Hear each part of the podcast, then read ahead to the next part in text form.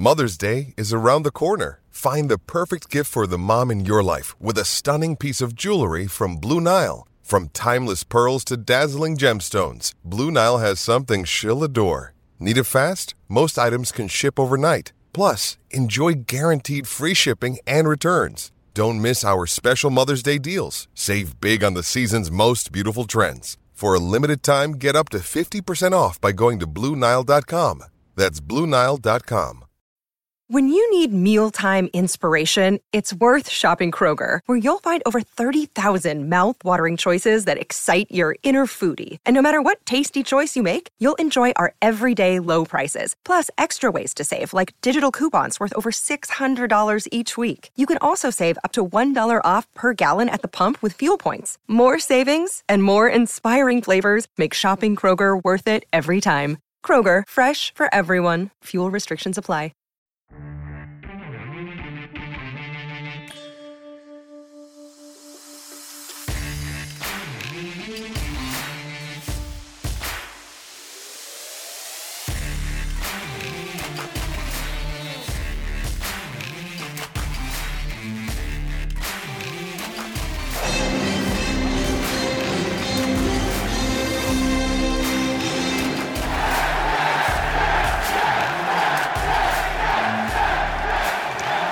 Welcome, everyone, to the Islanders Never Say Die podcast. I'm your host, DJ, and with me here, as always, is our NHL analyst and expert, the grumpy old man. They say there is no shame in his game because he is always the same. That's me.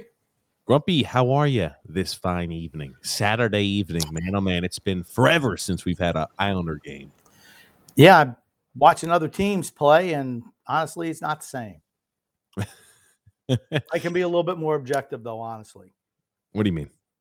I'm rooting for the Islanders so hard sometimes I'm not objective to their poor play. F- fair enough, Grumpy. Fair enough. I'll tell you, uh, Islanders' first game back this upcoming Thursday could not come soon enough. Uh, Grumpy old man. Hasn't been a lot of news regarding uh, Islanders since the last time we've podcasted on Wednesday. Uh, that being said, Barry Trotz returned back to uh, to practice today. Grump. Well, we knew he'd be back. So Lane Lambert had a little fun in the sun there for a couple of couple of games, and now it's back to same old, same old. I'll be interested to see how we line up on Thursday night. Yeah, I uh, think that's what we're all waiting for. Are we going to return back? And again, we talked about that ad nauseum on the last podcast. Are we going to return back to uh, the way we had things currently constituted before COVID kind of started to force adjustments into our lineup? Or are we going to rule with the hot hands? You know, one or the other. What ideology are we going to take? I think Thursday is going to be very telling in that manner. Um, yes. Yeah, without a doubt. So, you know, we're going to see. We're going to see. I, I'm interested, honestly. I, you know, you know, everyone knows the way I feel. Play the better players. Just happen to so uh, also be the younger guys. Let's see what Barry does. Let's see if Kyle Palmieri is in the lineup Thursday night. Hmm. He was the one guy singled out, not guaranteed to have a spot or to start. So let's see what actually happens. Mm, ab- absolutely, Grump. But before we get too deep in today's podcast, remember this is a twice a week Islander podcast on Wednesdays, 8 p.m. Eastern Standard Time, and on Saturdays, 8 p.m. Eastern Standard Time. And to make sure you don't miss out on any of the action, make sure you subscribe on YouTube, like on Facebook, and follow on Twitter. And also, if the Islanders are playing a game, as long as they're not playing on Thursday or on Sunday, we're going to be covering that game live. We're going to be doing a live watch along with you guys. So you guys don't miss out on any of the action if you don't get the game or want to listen to a little bit of a an alternate viewpoint during your Islanders games. You've got that. Uh, you got that available for you also, Grump. And, you know, I'm excited. Yes, abs. You seem very excited, Grump. You said, "What the hell's up with that sweatshirt?" By the way, it's all like pop collary, and look at that, Grump. Can I tell you, I'm cool. You look like one of those '80s vampires, or like Buffy the Vampire Slayer, maybe. What do you know about anything? I don't know. I just feel like Buffy the Vampire Slayer used to wear a pop collar because that's what people did in the '80s. Buffy the Vampire Slayer was a girl. First well, there all. you go. So I don't think you know what, as usual, you don't know what you're talking about, particularly when it comes to the entertainment industry. Oh, good gracious, good gracious, Grump. The only reason we don't cover Islander games on Thursdays and Sat and Sundays is because we have another podcast called TJ and the Grumpy Old Man. That's a podcast where we just talk sports and shoot the shit. We cover live sporting events, like we'll be covering the college football playoffs or the college football championship game on Monday, and all the other types of live playoff and all those other live big game sporting events. We're trying to entering to some UFC fights and everything of that nature. By the way, uh, ladies and gentlemen, if you enjoy when we do the live watch alongs with the game, would you like to have that in a podcast format? Usually we offer it only on YouTube, Facebook, and Twitter. Would you like to listen to that in a podcast format on your way to work if you just want some funny commentary? If you say yes, I'll make sure I upload it. If people say no, we only watch it live, that's also fine. Okay. I I, don't know anything about anything that you do, so I I know, Grumpy. Trust me, I know. Um, also today we're going to be having the live call-in uh, feature on the show, so we're going to bring that around. We haven't done that in a few Saturdays in a row, um, but we're going to be bringing that back today, Grumpy. So another exciting change for today. yes, absolutely, Grump. I want to go ahead and bring up an idea that was that was introduced by Arthur Staple uh, on the um, what has he got? No Sleep Till Belmont podcast. Isn't it funny that he still does the Islanders podcast? Probably because he's contractually bound to do it, even though he covers only the Rangers at the moment.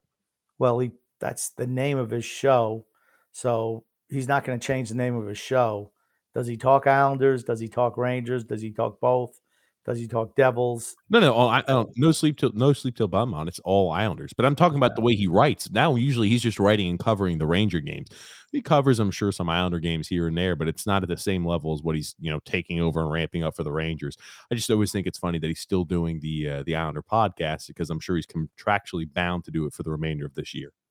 Yeah, I don't know, but it could could be just the name thing also. You know, you know, it's not like you're not going to change your podcast name if people. Well, I don't know if anyone listens to him or not, but let's say a few people do. Um, you know, people, they listen, oh, people listen to the podcast. okay. Well, let's say that he goes to you know, okay. Well, let me listen to the No Sleep Till Belmont podcast, and you're not getting Islanders anymore. It's like because if you're not doing the Islanders, maybe he's going to talk a rough shot on the Rangers next year. I don't know. I think he'll Yes. probably change the name. yes, that's what I'm saying. He's gonna do the No Sleep Till Belmont podcast until probably next year, where he will no longer be contractually obligated. Therefore, he's gonna start a new podcast probably about the Rangers, which is the team he's covering. That's what I'm saying, Grump. Okay, that's fine. I like your shirt, by the way, Grump. You like mine? I got this picture of this grumpy old man on mine, the Grumpy's Groupies. I know it's I finally have my Grumpy's Groupies merchandise in. well, whoever the uh the person on the front of shirt, uh, I'm sure that he appreciates. Nice, nice. Look at the back there. You like I'm the sure- Vans Grumpy's Groupies, Grump? I can't even hear you, but I assume you do. Y- yes, Grumpy's Groupies. What I was trying to say is that the person on the front of shirt probably appreciates you wearing it because it makes him look even better. You know, like you're the duff. Oh shit. Well, you know what? I'm never wearing this shirt again. It's funny. We came to the podcast wearing the same shirt, and I felt like if you were uh, like a high school girl, you're like, oh my god, she's got the same outfit as me. I'm like, I've got to change. So had to have a quick wardrobe change. Um, that being said, Grump, I want to bring up this idea. It was talked about on Arthur Staples' podcast, and um, people in the Islanders community are they seem to agree somewhat uh, with this ideology and with this potential move. So I'm going to pop it up on screen here for you, Grump, and I'll read it live there for the for the listeners of the show. And it says via, I'll pull that up.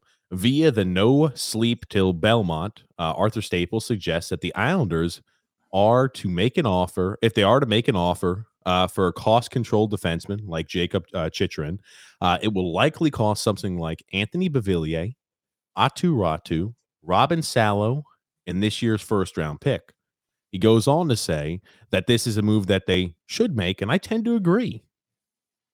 Um, now we did speak on this somewhat on Wednesday night. Well, no, we spoke to this on Thursday evening on the TJ and the Grumpy Old Man podcast, Grump. Oh, not on our Islander podcast, though. okay. I thought we did speak about that No. on the Islander podcast. Okay. Well, then I can pretty much say anything I want because, uh, well, I don't think everyone who listens to uh, yes, we, we got it. TJ and the Grumpy Old Man or, you know, whatever. So Come here on. we go. I think myself, I, I don't understand why we would even consider a move like that, honestly. you want to trade Anthony Beauvillier, and let's say, uh, okay, he'd be a first line forward on Arizona, right? To Räty, who is probably our top rated offensive prospect in the minors. Uh, Robin Salo, who's already made the team. He's 25 years old, and you got to figure that he'll be a full time starter next year. And then a first round pick for Jacob Chychrun. And Jacob Chychrun is a good player, no doubt about it. Not having a good year this year. He, I think he's got seven points and is a minus 27 as of, uh, I think, Thursday. Uh, I just don't understand the thought process that goes into to that move. Honestly, it's not enough, in my opinion, not enough to put us over the top and make us playoff contenders. I wonder why you would want to do something like that. Yes. So, and and I I share a lot of the same sentiments with you, Grumpy Man. Think about it like this: We're giving up Anthony Beauvillier, who is at the lowest point of trade value in his career. This is a very he's had a very very bad year this year. So what we're going to do essentially is we're going to trade a young. I mean, Anthony Beauvillier is still young. Was he 24 years old? No matter where he is across the NHL, it doesn't matter if he was in Tampa. This guy's a top nine forward. He, he you know he he bounces and oscillates between a second line left wing and a third line left wing, depending on what team he's on. No matter what, this guy's a top nine forward, a younger top nine forward that is cost controlled also a guy who's been streaky in nature. And if you're playing in a more upbeat, a more offensive minded system, maybe he's going to produce more in the point department. That being said, you're going to trade at his lowest point. That's never any good business advice. Then you're going to give up Aatu Räty, the guy who's on a point a game stretch in the Finnish Elite League at 19 years old. The guy who, again, when he was playing for Kärpät, struggled but as soon as he goes to Jokerit, he's able to go ahead and get into the system that's more tailor made to him. He's got what 14 points in 14 games in a Finnish Elite League at 19 years old. The guy who impressed this year for us in spring training. The guy who looks like he really could be a guy who who produces in a top six role. Again, he's a younger guy, these are definitely our top offensive prospect or top forward by a country mile. You're also going to give up Robin Salo. The guy's 23 years old, grumpy old man, a defenseman who is our best defensive prospect by country mile. Maybe you could have argued before the season Samuel Bolduc is close to him, but what we've seen out of Samuel Bolduc in in uh, in the A this year has not been much. So I'd say Robin Salo is our best defensive prospect at the moment. And then this is the one that drives me freaking berserk. You would give up a top. I mean, in all likelihood, it's going to be a lottery selection in the deepest draft, which is going to be this year's upcoming draft that there has been in over a decade. So you're going to give up a lottery pick. You don't even know how deep it's going to be. Maybe you're going to be 15. Maybe you'll be closer to 10. Maybe you'll be closer to nine or eight or seven. Right now in the standings, you know, we're top 10 pick.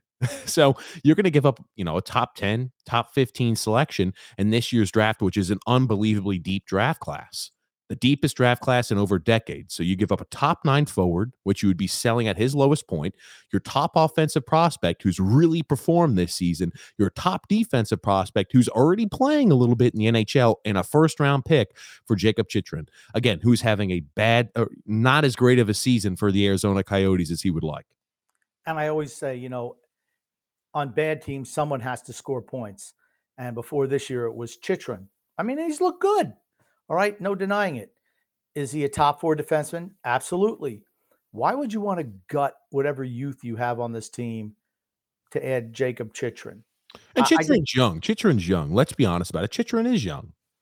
Okay, 24, right? I mean, he's I, yeah, he is young, but you're gutting all the youth in your system for what reason? I just like I said, for me, with the way the depth of this draft is supposed to have, I, I'm moving as many veterans as I can to try to pick up more picks. I'm not looking to get rid of picks. We're not making the playoffs this year, just not happening. So don't double down on bad. Don't do it. Well, people are people are even trying to say, okay, this provides you a defenseman, so our defense will be set rock solid for you know the next few years coming up because now there's no there you know we're getting rid of a Robin Salo, but we're cementing in the fact that Jacob Chychrun can really do the job. Now we've got a top four on defense that's cemented in. In that process, though, you were trading away again, albeit he has not performed this year. You're trading away a top nine forward who usually is one of the guys who produces on offense for you. You're trading away your best young offensive talent and prospect, best young forward, and giving away the first round pick. Yikes. So you're doubling down on defense and you're losing more offensive pop in the future, which is a thing your team desperately needs. Yeah. I mean, and here's the thing you know, if Beauvillier goes to Arizona, he's probably going to start scoring. Why? Because if you to play in this system, I've said it before, you have to limit your offensive productivity to fit into the defensive system. I just, I mean, and you look at Chychrun, he's a minus 27. I don't know how much he's playing defense out there, but he's the worst plus minus on their team by a country mile. Do you want to get my boy Phil's facts? Our boy Phil's facts, friend of the podcast, Grumpy. He happened to post this. He said, only if Chychrun was playing on whatever team Shane Gostisbehere plays for, he wouldn't be having such an awful season. Well, Grumpy, you'll be able to see here Jakob Chychrun, again, a minus 29 at this point, two goals, five assists at the mark, seven points. Shane Gostisbehere for the Arizona Coyotes, six goals, 17 assists, 23 points, and a minus seven. Shane Gostisbehere it has better, and he's looked good from everything I've heard and read about him. I, again, I, I admittedly I do not watch a lot of Arizona Coyote games, but from all I've heard, Shane Gostisbehere has really had a bounce back season for the Arizona Coyotes.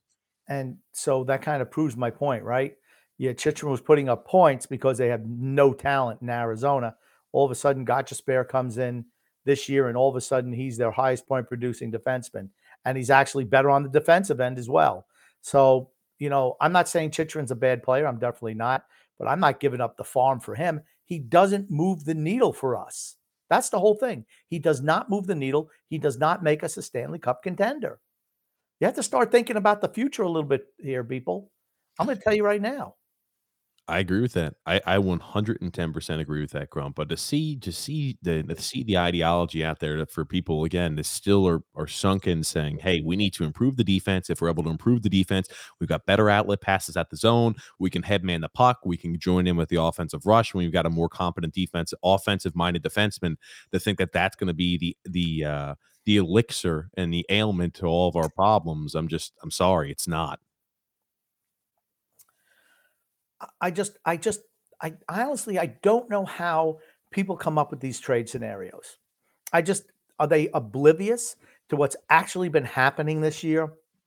How the team just seems lethargic and dead out there most nights when the veterans are out there. Are we not watching that? The only time we have any jump is when we incorporate the younger players into the lineup. I mean, I don't, I just don't know what Chychrun does to make us better. I, I, that's my whole thing. I don't see what he does to make us better in the long run.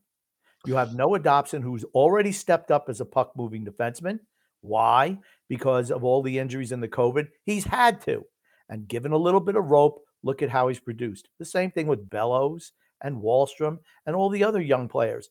Czarnik, um, you know, Richard Panik in his short amount of time looked really good out there. Well, no, he looked okay when he played. Certainly just as good as all the guys who make $5 million a year have looked. Okay. That's fair. He, uh, I wouldn't say look good. Like I was really impressed with what I saw with Austin Czarnik. I, you know, that's that's one of those players when you know you you kind of thought he was down this year. Okay, he's a guy that we just call upon at absolute worst case scenario. But he, in a short time and a short sample size, showed that he's more than competent on the ice. I'm just saying, we've got a lot of guys when healthy down there in the A. Even Cole Bardreau shows when he's given a chance, he's competent on the ice. And uh, you know, for yeah. for Casey, especially when I see with Austin Czarnik, tell me that Casey and Czarnik couldn't be somewhat of an on an equal playing field regarding production, and we pay one what like three or four times as much as the other. What is what does Casey get paid? Two and a half million, and we're paying Czarnik league minimum, like mm. seven hundred fifty k or whatever it is.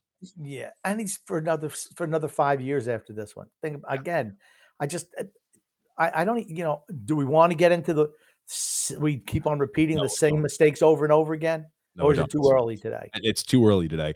I okay. wanted to bring this up too. Speaking about this, now Grump, people are saying, well, Jacob Chychrun is a bona fide top four defenseman. He's offensive minded. That's really going to help our team. And the asking price might be a lot, but he's a guy who's got cost certainty and he's a guy that we know can perform. He's done so the last few years in Arizona. I know this year hasn't been as stellar for him, but he's performed in the past. And I seem to remember, Grumpy Old Man, there once was a defenseman named Devon Toews, as to which I would argue at the time period was a probably a better defensive player and a better defensive prospect in our system that we gave up for a fraction of the cost. We only received two second round picks for a guy that is now on over a point a game stretch for the Colorado Avalanche. He never would have produced those type of numbers with us just because of the system we run, but we always knew based off of the skill set he had, he would thrive for a team like Colorado. He'd thrive for a team like Tampa. He would be putting up a massive amount of points. He would thrive for a team like Edmonton. And we gave Devon Toews up because we were in a cap crunch, a little bit of a quote unquote cap crunch. We gave him up for two second round picks, and then he proceeds to sign a four year, was it $4.2 million deal? And we decided got the cap certainty too. and we decided to keep Nick Leddy, who made more money than Devon Toews made, and even after signing the contract extension, made a million dollars a year more than Devon Toews did, a little bit more than that actually. And but why? Because Barry Trotz liked Nick Leddy, and he didn't like Devon Toews. Didn't like the fact that sometimes he wasn't in a position. I don't care. It's about I don't care. I, I'm just not into keeping guys in their 30s just because they played in the league for 12 years. I'm just not. I'd much rather, uh, you know, get on the horse that has a longer future. I, I mean, I just, I, I, I don't understand why we do the things we do. Actually, I do understand why. I just don't agree with it. Let's just put it that way. I was about to say, you understand why. I think everybody understands why. You just don't agree with it. As simple as that. And that's where the ideology comes in. But yeah, man, oh man. I, I, eh, yeah, for me, like I said, it's just incredibly frustrating. And I hear, well, you couldn't have got two second round picks for Devon Toews. Who cares? He's the better player. Why you want to trade better players who are younger and have a lower cost to, to keep a guy who had one year left on his contract? Why would you do that? It's just stupid. It's just so dumb. I just, I, like I said, we were ripping Nick Leddy when he was here, particularly at the end. And I And- was for certain. Right, for certain. And you look in Detroit, he's basically the same player in Detroit. He's got a terrible plus minus, means, you know, when he's on the ice, they're not playing defense. And, you know, he's put up some points. Big deal. Do we really miss Nick Leddy? Maybe you could say we missed Leddy only because he was replaced with Zdeno Chara, who's 44 years old. That's the only reason why we missed Nick Leddy. The only reason. Absolutely.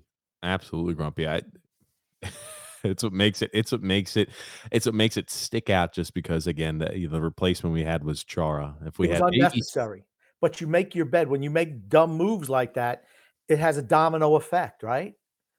I mean, that's the whole thing. It's like, uh, oh, well, we were in cap trouble when we had to trade Toews. Well, you didn't have to trade Toews. There are other guys on this team you could have moved. You chose to move the young guy. Why? Because guys, people around the league think highly on players like that. And you got two second round picks? Really?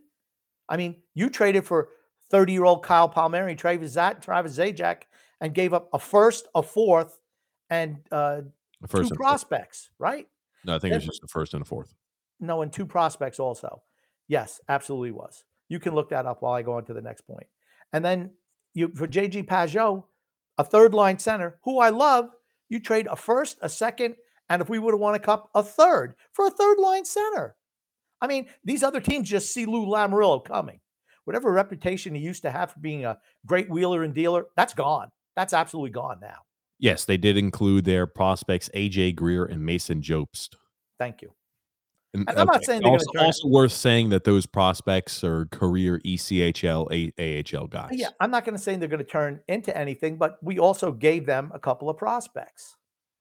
I mean, you know, so it's like, why? Why do we keep overpaying and everyone else underpays whenever they make a deal with us? It's just, it's poor general managership. Mm. Now I want to bring up, and I'm kind of hesitant to show you this quote, uh, just because I know you've been very calm. We've had a very, very good start to the show. I almost don't want to show you this because I feel like it's going to trigger you. But I need you as I'm as I'm showing this on screen, Grumpy. I need deep breaths. I need you to enter some sort of happy place. I need you to imagine back in the 80s when the Islanders are winning four cups in a row. That's what I need you to do. Deep breaths in, deep breaths out, Grumpy. That's what I need. Do you go to yoga? Have you started doing yoga with like a New Year's resolution or anything like that? I need you to pro- practice on your yoga breaths. Exactly. So, and again, maybe you won't get triggered by this, but I feel like you would. Um, you've got here Josh Bailey was saying about okay, deep breaths, deep grumpy old man, deep. He said on the talent uh, of the group and the competitive fight for playing time. He said, I think it's a good problem to have. It's good to have that competition. Now, let me ask you this: When you see a quote like that from Josh Bailey, do you think there's ever a chance? if Josh Bailey were to perform poorly, that he would be benched, let's say, for four, five, six, ten games in a row? Do you think that's ever in the cards, or do you think this is a comment being made by a guy who says, "Oh yeah, in essence, competition is good," from a guy that has absolutely no shot of ever sitting? Um, here's the thing: Josh Bailey should have been benched probably the last two or three years he's played. Should have been riding the pine Mm. because he's just underwhelming. I just it's the total antithesis of what this team is all about. There is no competition for spots. Never has been. And under Barry Trotz, I highly doubt it there ever will be. We'll see Thursday night. If he goes back to the same old, same old, you've seen all you need to see. And you want to see me explode? Come back next Saturday night. Because that's exactly what's going to happen. Will that change your opinion on Barry Trotz of a coach? I mean, like we already know, right? Trotz leans towards the old guys. This is the first time that we've ever seen with Barry and his history with the Islanders that he was that he and the organization, I won't say just him because Lane Lambert was also involved with this over the time period of COVID, but he was forced to give players like younger players like your Kieffer Bellows, like your like your uh like your um like your Noah Dobson's additional time, like your Robin Salos, he was forced to give younger players additional minutes in top roles. And the players have, I would argue, I think they performed. They performed up to the standard that we would expect top six forwards to perform up to point wise. We've expected top four defensemen to perform up to point wise. And now he's he's shown that hey, some of these young guys might actually have the ability to play. If we see him just revert back to saying, all right, we're going to put Zdeno Chara and Andy Greene back in the lineup. Once Ryan Pulock is back to healthy, Noah and you're getting bounced down to a, you know our six pair defensemen, and you know Z- uh, Zdeno Chara and Andy Greene are going to be playing every night.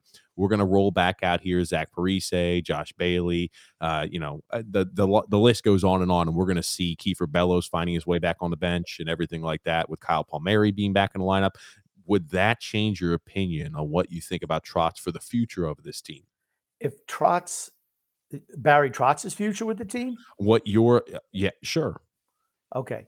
Well, first, I was going to say for do him doing it for one or two games is not enough for me. To me, he's got to ride the young guys for at least 15, 20 games. Absolutely the least. And he needs to take the shackles off and play them regular shifts and regular minutes. Because we've seen in the past that when he plays the young guys, five minutes a night, six minutes a night, that's it. That's all they're getting because he doesn't trust them. Guess what, Barry? Your style hasn't worked this year. We're one of uh the bottom five teams in the league. And here's the thing: I, I like I've said a hundred times before, if he doesn't want to play the young players, he needs to go. He absolutely needs to go. That's your part two of that. Okay, So- that was the, that that was the answer I was looking for. I was just making sure we weren't getting sidetracked from the question. Okay, gotcha. Yeah, no, I, th- I thought it was a two-parter. I thought you were asking, will I feel better Thursday night if he just happens to roll the young guys out for one night? And I will not be happy with that. But like I said, at some point in time, you're going to have to have that talk with him. I think it's got to be based off of merit and performance, right? It's We- never been the look at- case, though. we we I, oh, I'm just saying. I think it has to be based off of merit and performance. When we look at it, some of these guys, and again, Anthony Bavilli hasn't played well this year. Josh Bailey hasn't played well this year. Kyle Palmieri, although the effort's been there, hasn't played well in the point department. We're paying a guy five million dollars a year. Jean Gabriel Pageau seemed to have started to pick things up here in the last half, but he's a guy. You know, when you looked at it, he looked like he was missing a little bit of a step in his game. It looks like that's starting to come back to him a little bit, which is important. I mean, Zach Parise, he puts a lot of effort on the ice, but I don't think necessarily he's been all that fantastic with the scoring touch he was supposed to provide of the 10 to 15 goals this year. I don't think necessarily he showed that, yeah, I can do that if you continue to play me in and out. That's what we should be looking for a different solution and, and seeing if we've got any, you know, internally say, hey, do we have any guys that could maybe do what we originally thought XYZ player could do? And and that's why I think I have no problem at all with them again if they were just continuing to play players based off of merit. But that's not always the case. So I like for me, it would be very telling, right? I could always live and I can hang on to a little bit of a thread, grumpy old man, by saying, well, the reason Barry doesn't play the young guys is because he doesn't trust them. And when they get out there, they play short sample sizes, which means that they can't feel confident in themselves. They can't feel like, hey, my shifts are being monitored. And sometimes they won't play it to their full ability. Well, we've been forced to see the young guys play longer shift times and we forced to see them play more consistent shifts over a 10 over a, a 5 or 10 game stretch and we've seen what they can do now, all of us Islander fans, we have seen what Kieffer Bellows Kieffer Bellows could do. People are ready to announce his time of death earlier on the season. We were the only two that said, mm, "Let's pump the brakes." He didn't play well. I'm not announcing him dead just quite yet. I don't think he's he's no again. He's no fan, he's no Dave Andreychuk. He's no he's not the greatest player since sliced bread. I'm just saying that he looks like a competent, you know, top nine forward. And this is a guy who would never been given a chance. Now Barry has seen that those guys can play. If he acknowledges that uh, they can play as well. And he'll say, I'm still going to go back to the vets. I think that kind of tells you it's very telling. My thing about Kieffer Bellows, if you look at his overall game, is he really? Is, uh, I mean, I think he's just as good as Anders Lee. Overall game, I think he's just as good. He's got a much better shot. He moves his feet better. He's not just stay a stationary target in front of that, which is the only thing Anders Lee does well, is just stay in front of the net. That's it. Nothing else. He gets himself into positions. I'd love to see him play with Barzal and Wahlstrom. I'd love to see that as my first line. And I'm willing to ride that. Why? Because you know what? As far as I'm concerned, we're not making playoffs. And will the people be happy if we just slither into the eighth spot and get blown out by Tampa this year? I mean, would that would that make you feel better at the end of the season? Not me. I'd rather say, you know what? Let's see what we have going forward. I know who which players can't play. I want to find out the players that can play going into next year. We know what the old guys can do. Want to show you this? Now, this was sent in by Eve, our, our boy Eve L. Ooh, that's and a nice said, old. That's an old picture right there. Well, they said now Tim Kerr, Grumpy. Again, back in the '80s, I wasn't watching a lot of hockey. wasn't born yet at that time period. He parked himself right in front of the net, and he did most of his damage in that in that part of the office. There, he scored 50 goals in a season, and four times he had 48 once. So I want to ask you: Is he a better comparison for Anders Lee? When I say he's a broke man's Dave Andreychuk, would it be a broke man's Tim Kerr? Yeah, I, I think Tim Kerr is. A, they're very very similar players. And how many Stanley Cups did the Flyers win back then? Zero. The answer is zero.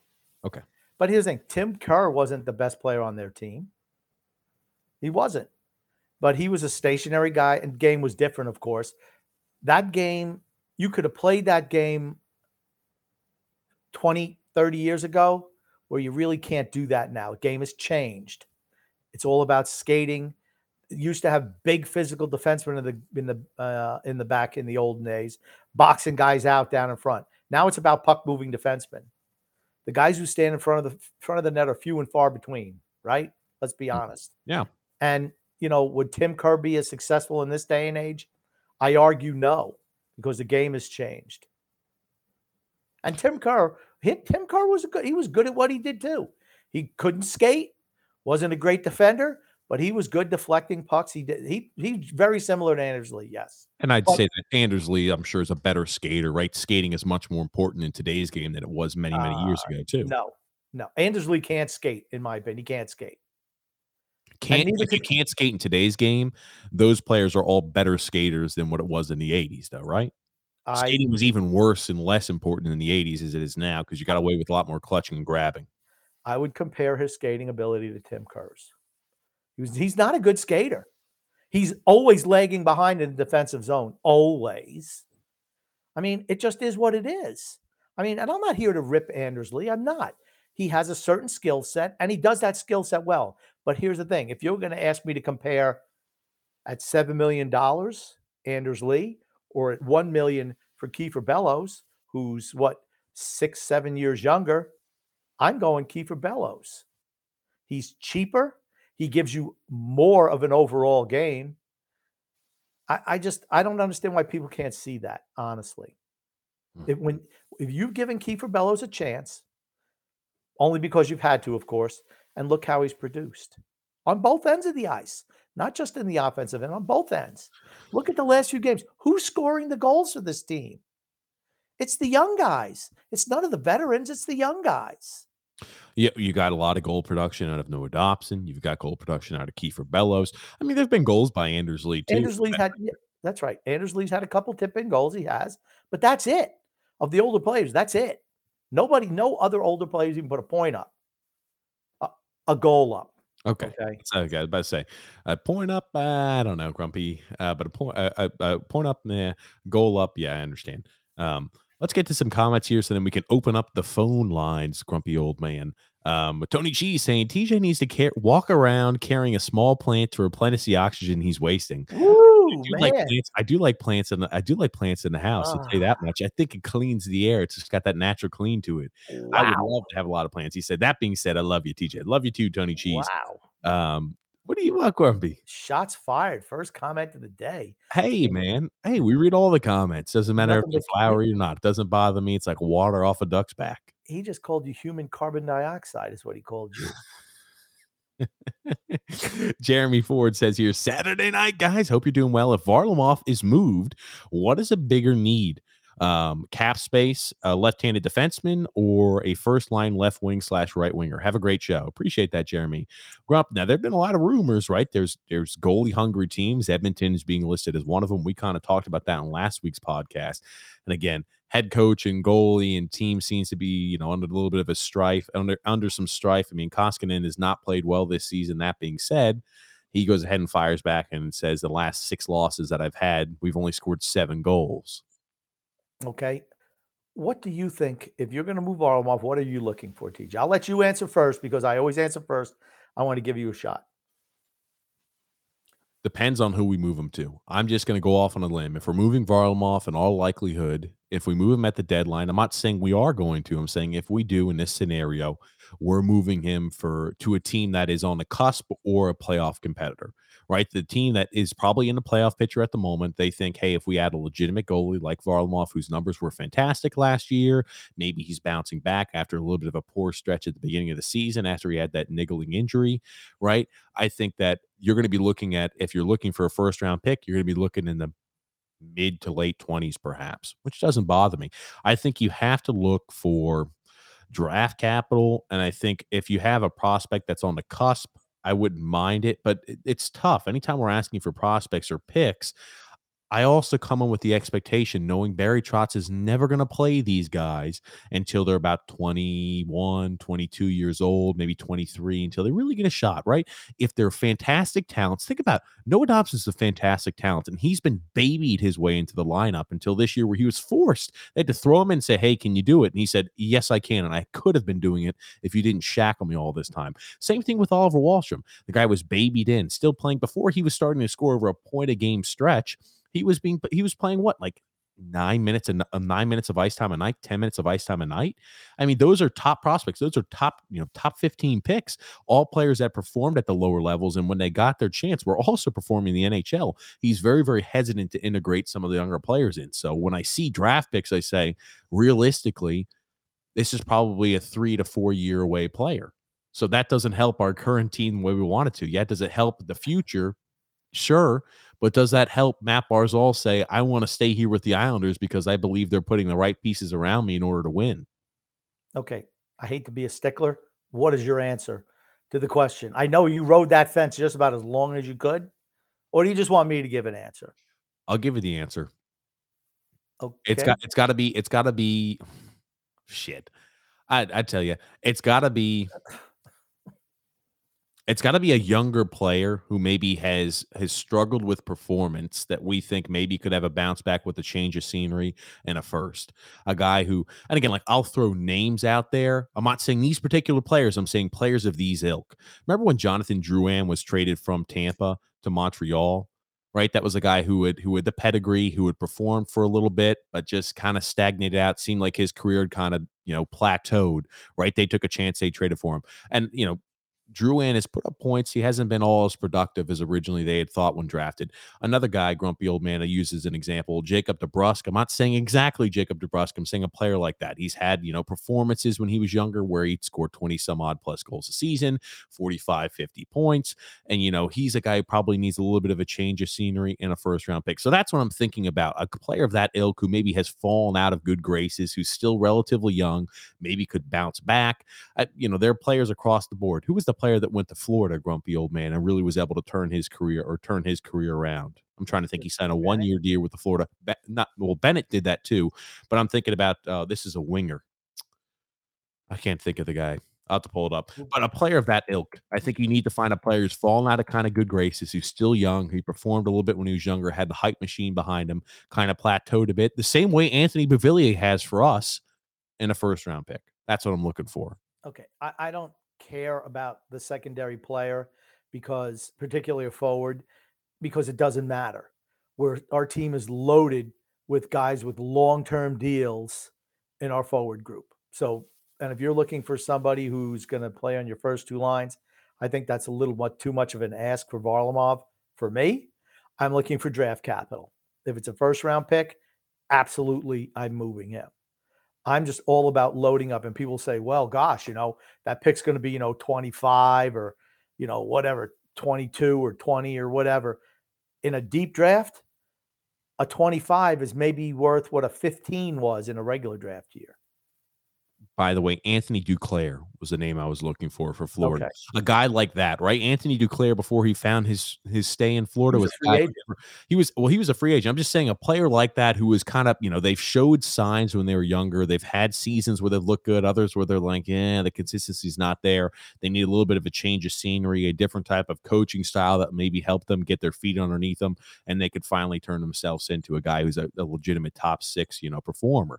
So I'm like, you're taking a gamble, right? Because they might you know crap out um, they might crap out. So, like Alex Galchenyuk, right? He was a guy maybe I would have said a few years ago. I'd roll the dice on an Alex Galchenyuk, even if he doesn't pan out, like probably Galchenyuk hasn't at this point. You would argue you still have that first round pick in the mid twenties. Yeah, that's that's that's what I'm looking for if I'm trading away a guy like Varlamov. Sorokin's fantastic. Sorokin again. Sorokin has the ability to be a top five netminder in the NHL. I think talent wise is unbelievable, unbelievable. Okay, I think you're you're thinking the value of uh, Semyon Varlamov is way more than it really is. I just don't think he's that. Like I said, if you get a first round pick, I'm running to the bank and cashing that one. I'm thinking this with Varlamov. He's a guy who has one additional year of uh, cap certainty. And uh, I'm not saying again you could build a team around him. He's up there in age. What I am saying though is we gave up. And you look at the trade deadline. Everybody always overpays at the NHL trade deadline. And again, if the player has fallen out of good graces and he's, you know, kind of sitting there where he's been healthy, scratched a game or two. I mean, Jakub Vrana was a guy who fell out of graces in in Washington, well, and he goes and he goes to Detroit. Well, even after, even after when Todd, even afterwards, when Todd Reirden was the coach, he fell out of good graces there too. His point production wasn't there. He gets moved to the Red Wings, right, and he's able to revamp his career. Given I don't think he's come back this year yet because he's still working his way through the injury or the surgery he had in the offseason. But they traded him for Mantha, and uh, they traded away Panik. They got Vrana, who's really performed and bounced back a little bit. Those are the type of guys I'm looking for. And again, they'll look at. Remember, Washington did it this last year, and they said, "Hey, we think that you know is just not in the cards for us. We're going to upgrade with Mantha, and we're going to go ahead and give you Richard Panik to shed some additional cap and make additional moves." So that's what I'm looking for. Right? Might not work out for us. I'm just saying teams always overpay at the NHL trade. I, I don't see anybody giving you a young top six forward type plus a well, was not a top six forward at that time period. He was bouncing in between. He was a healthy scratch. I'm just saying, Duclair wasn't. Uh, again, Duclair wasn't traded, but Jonathan Drouin was not a top six forward when traded. He was a guy who had potential, showed spurts, but but their skill sets are of top six forwards, regardless of production or not. They're not bottom six type forwards. Anthony Beauvillier would be a guy like this. And would you consider, let's say we were a goalie hungry team? Again, I think the league values Varlamov possibly more than you and I do. I think you and I look at him and say, I think Varlamov is a player of the system, and that's the reason why. But I think the league says, all right, we're able to see he's still flexible. He moves well. He provides a consistent hand in net. He's a confident goalie and a confident net minder. He's produced good numbers for the Islanders, given he won't produce those here, but he'll produce better than our current net minder. And if we could maybe shave off 15 or 20 goals over the next, you know, 30 games, that's fantastic. And in the playoff, let's say he shaves off seven or eight goals where our current goalie wouldn't be able to have it. That could turn a series and possibly elevate us to a Stanley Cup finals. Okay. Um, I'm sure maybe other, uh, like I said, I think Varlamov's a solid goalie. If I could get, if I could trade, move him for a first round pick, I'm doing that. I still think that you're overvaluing his worth. I just don't see. Paul uh, Mary and Travis Zajac went for a first and a fourth last year's trade deadline. Jean Gabriel Pageau, who was on an expiring contract, went for a first and what was that? First and a second? A first, second, and if we would have won a cup, a third. Yeah, so first and second and a conditional item if we won a cup, but we did. Isn't that exorbitant for a third line center? It is, but that's okay. What I'm um, saying. That, saying that is, that across the league, teams always overpay. You might say Lou's always overpaying. Everybody overpays at the trade deadline. Everybody does because they see the cup so close. They say we've got what it takes. We can mortgage the future for this year's success. And they look at it and say, "Oh, this is a pick that's going to be in the 25th overall selection. This is a guy who hasn't panned out for us. Now we get the goalie we need, and we can really win a cup." Okay, if you're looking at Edmonton, they're in eighth place in the playoffs for in the West. They need a new goalie. Quite okay, I, I, I agree that, but do you think they're going to give up players and a first round pick when they're going to be in eighth? I don't know. I would say in their situation, if a guy like Jesse Puljujarvi did not start performing, and let's say he was going eh, a little bit here and there, right? He's performed. The numbers have been there since playing with Connor McDavid and Leon Draisaitl. You could say maybe he's a product of McDavid and, and Draisaitl, and I, I I tend to probably side towards that anybody could put up points with McDavid and Draisaitl just by being on the ice. They said Leo Komarov would have 40 points paired up with McDavid and Draisaitl. So you're looking at a guy who, you know, is a tweener and their lineup. He was he was a guy that was last season, he was a guy that was rumored to have been possibly on the block. He was going to be waived in a first round pick. So that's what I'm talking about. Like I, am not, uh, I don't think Puljujarvi because he's played very well this season. I don't think he's in the in the cards to being dealt. And I have not examined the Oilers lineup all that all that fastidiously. But I'm just saying a first round pick for the Oilers. They're going to be saying, hey, if we can get the goalie, which is what we desperately need, we're going to start winning games. They don't have trouble scoring a goal. They have trouble keeping the puck out of their own net, and their goalie Koskinen is not doing them any favors. Yeah, I just I just think you're overvalue what you're going to get for Almo. That's all. Fair we'll enough. just agree to disagree on that one. I, I don't see him being was... anything more. If you can get a first round draft pick for him, I'm moving him. Even and, a second rounder, I'm moving. Him. No, I'm not moving him for a second, brother. No way in hell. That was that would be. We talk about how little you get paid for for Devon Toews. Backup. He's a backup goalie. And any, uh, I would say across 25 of the teams among the league, he would be a 1A, 1B starter. Yeah, he's a backup. starter. I'm not going to, we're not going to go through all the goalies in the league. To me, he's a backup. On a good team, he's a backup. Oh, okay. Um, we've got Scott L saying, Hello, guys. What's up, Scott? And what's up, Brett W? How are you guys doing here? Yeah. And he said, Sorry to hear about Jer- uh, Barry's mom there. Peace be with you, Barry. That's sad. now, you. I just, I always wanted to ask Jeremy if that's him and if that's, uh, you know, over in Scotland. That should be, uh, what do they call that? Um, well, like, it's a famous golf course, isn't it? Yeah, but I'm forgetting the name. I don't know if it is or not. I'm just asking. I don't know if that's Jeremy on the course over there, you know, where they've held the British Open in the past, and I forgot the name. My my bad. I'm just wondering if that is. John M saying, Good evening, gentlemen. Gonna be watching some Auburn destroy Florida tonight or Eagle boys. Well, welcome, John. Uh, Brett W said, um, who should Barry or who should Barry Trotz sit for for or for Palmieri, Ross, or Kieffer Bellows? Bellows. Bellows. Bellows. Bellows needs to play the top six role. It, the problem that Barry makes with whenever he does play Bellows or has in the past is putting him in a bottom six forward position where his job is just to play defense. That's not the type of player he is. He's a top six goal scoring forward. You don't dump those guys in the bottom six. Uh, for me, St. Andrews. St. Andrews. That's exactly it. Yes. So for me, I, I, don't know. I'm looking at it this way. If you want Ross Johnston to play, you sit Matt Martin. You sit you sit Casey Cizikas and put Zach Parise down on the fourth line. That's what I do. Cal Clutterbuck has earned his spot this year. He's played really well. And that's a guy you traded the deadline. I think a team you're going to get paid more than you think his value is worth because he's a sandpaper guy who's got experience and could really fill in on you know a fourth line, a fourth line right wing role. Right now, so if you're looking at you know just your fourth line, I mean, I have no problem at all with it being Parise making 750k, centering Johnston and Clutterbuck. No problem at all. Czarnik should play on your third line with Pageau and an Anthony Beauvillier, right? To me, my second line would be since you know they're going to play him at some way, shape, or form, you play uh, Nelson with Lee and either Bailey or Palmieri. Gotcha. And then whoever doesn't make the cut there, they're the top six forward that sits. Either Bailey or Palmieri, and you put Wahlstrom with Bellows and Barzal. That's what I would do. Gotcha. Um, John M saying, "Yep, play the young guys. You'll find out what you've got in the future with them." Uh, Coach Tommy B said, "Good evening, guys. Good evening, Coach Tommy B. Salutations." Um, Matthew S saying, uh, "What's up? Welcome, welcome." Michael T there saying, "Good evening, cool kids, Mister Grumpy and Mister TJ. Good to see you guys. Good to see you too." Um, and then Tommy B said, "Appreciate uh, if you guys can send a get well soon to my lady Andrea. Uh, had a, a hip surgery done on Thursday. Ooh." You want to know why? Because she's been carrying Tommy's lazy ass for how many years? Andrea, good luck. Absolutely. Hopefully you're back and walking soon. I tell you, those those type of things that immobilize you when you're sitting on the couch suck. But hopefully you get well soon. Yes, I hope you get well soon. And I'm going to give you a piece of advice: cut loose that dead weight. You will not have to have another hip surgery. uh, Michael T saying, "Hey guys, love the show. Keep up the good work. What's up, Michael T? I wonder if these Michael T's are the same, Grumpy. I don't know. No. Anyway, uh, Warzone senior citizen says, if the grumpy old man was Islanders owner, would you fire Trotz?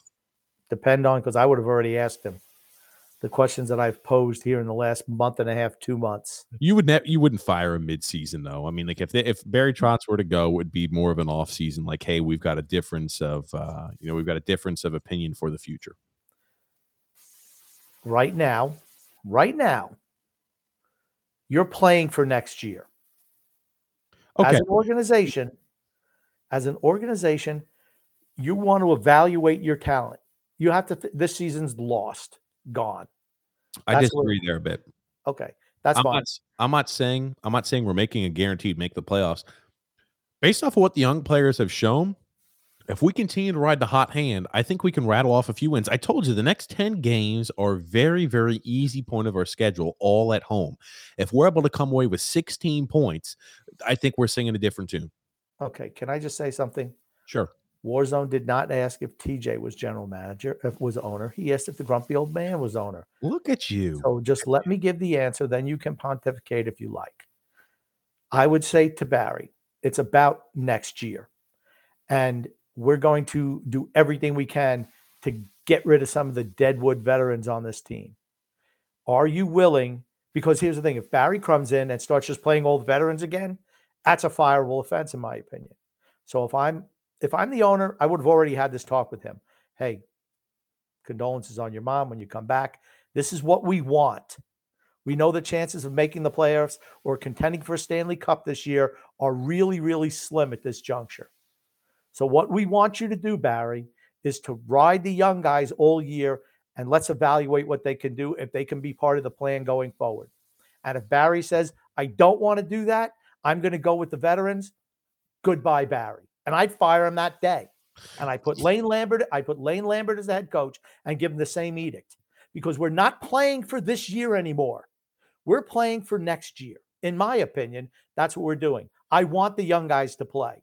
That's what I want you and I disagree a bit just because I think if the young guys do play, I think that you are going to see I think you're going to see a little bit more life. You're going to see more energy, and I think you're going to see something that the Islanders. Eh, Lane Lambert, I think, again, he's going to employ a similar style, more defensive minded. But I, Barry Trotz is sla- has a slavish devo- slavish devotion to playing defense, defense, defense, defense first. Everything comes, all the offense we produce comes from again heavy for or heavy heavy checking, forcing mistakes in our defensive zone, which we're able to go ahead and break out into a counter-attack. That's that's that's Barry Trotz style. Hey, counter punch, defense, you know, block, block, block, boom, hit him with a counter punch. I mean, that, that's what we're looking for out of Barry. That's what Barry Trotz style is. I think Lane Lambert still is defensive minded, but I don't think as defensive minded perhaps as Barry. Again, I don't know them through a hole in the wall. Lane Lambert. We've only seen him coach over a two game span. I'm going to say one thing: when he's out there coaching the Islanders, he wasn't upsetting the apple cart, saying, "Hey guys, let's play, let's play a, uh, let's play a New York Rangers style of hockey. Let's play heavy forecheck, all offense, all the time. Let's play the Toronto Maple Leaf style of, of play from last year. We're just going to be playing all offense, no defense." Okay, no, you misunderstand my point. No, no, I, I, I don't. I'm just saying that you know we're talking about Lane Lambert. That's all. Well, you're not going to hire somebody from outside the organization now. You're gonna you're gonna you're gonna if you're gonna have an interim guy, you do it from within. I wouldn't, I wouldn't fire him halfway through the season, man. Okay. If he refuses to go with the direction that we want the or if I'm the if I'm the owner, okay, that's how this this question was prefaced. If I was the owner, I would have already had this conversation with him because I feel Barry has gotten this team to go as far as it can go under him with these with this current uh, makeup of It's been far. It's been really far. Let's not let's not undermine that. It's been really far under Barry. Okay. But if he doesn't want to see which young guys, and it's, it's all about auditioning the young guys to see if they can play. Yeah. That to me, that's what it's all about. And if Barry says no to that, I have no problem saying goodbye. Okay. JK here, which is too much pessimistic, said uh, Staple just had the last podcast covering the Islanders. Yep. So now he's officially moving to the Rangers. Okay. Well, there we go. That was the last podcast. That was the last No Sleep Till Belmont podcast. Grumpy old man. Glad you got There got you that. go. Well, thank you guys. Thank you. And then Jeremy F saying, assuming Greene and Char are finished after this season, the Islanders have Pulock, Salo, Aho, Bolduc, uh, Mitchell Vande Sompel on the left side. Lindholm is the only unrestricted free agent worth signing. What do you guys suggest Lou does? You can make trades also in the offseason. There are teams that have a glut of left-handed defensemen. I think Salo should start next year, depending on how he plays the rest of the year. But like I said, once again, if I'm the owner, my edict going down to the coaching staff is I want Salo to play every game the rest of the way with the auspice that, you know what, maybe he can play on the bottom pairing if he doesn't shine. Uh, we still want him to be a starter next year, even if it's in some limited minutes capacity on the bottom pairing.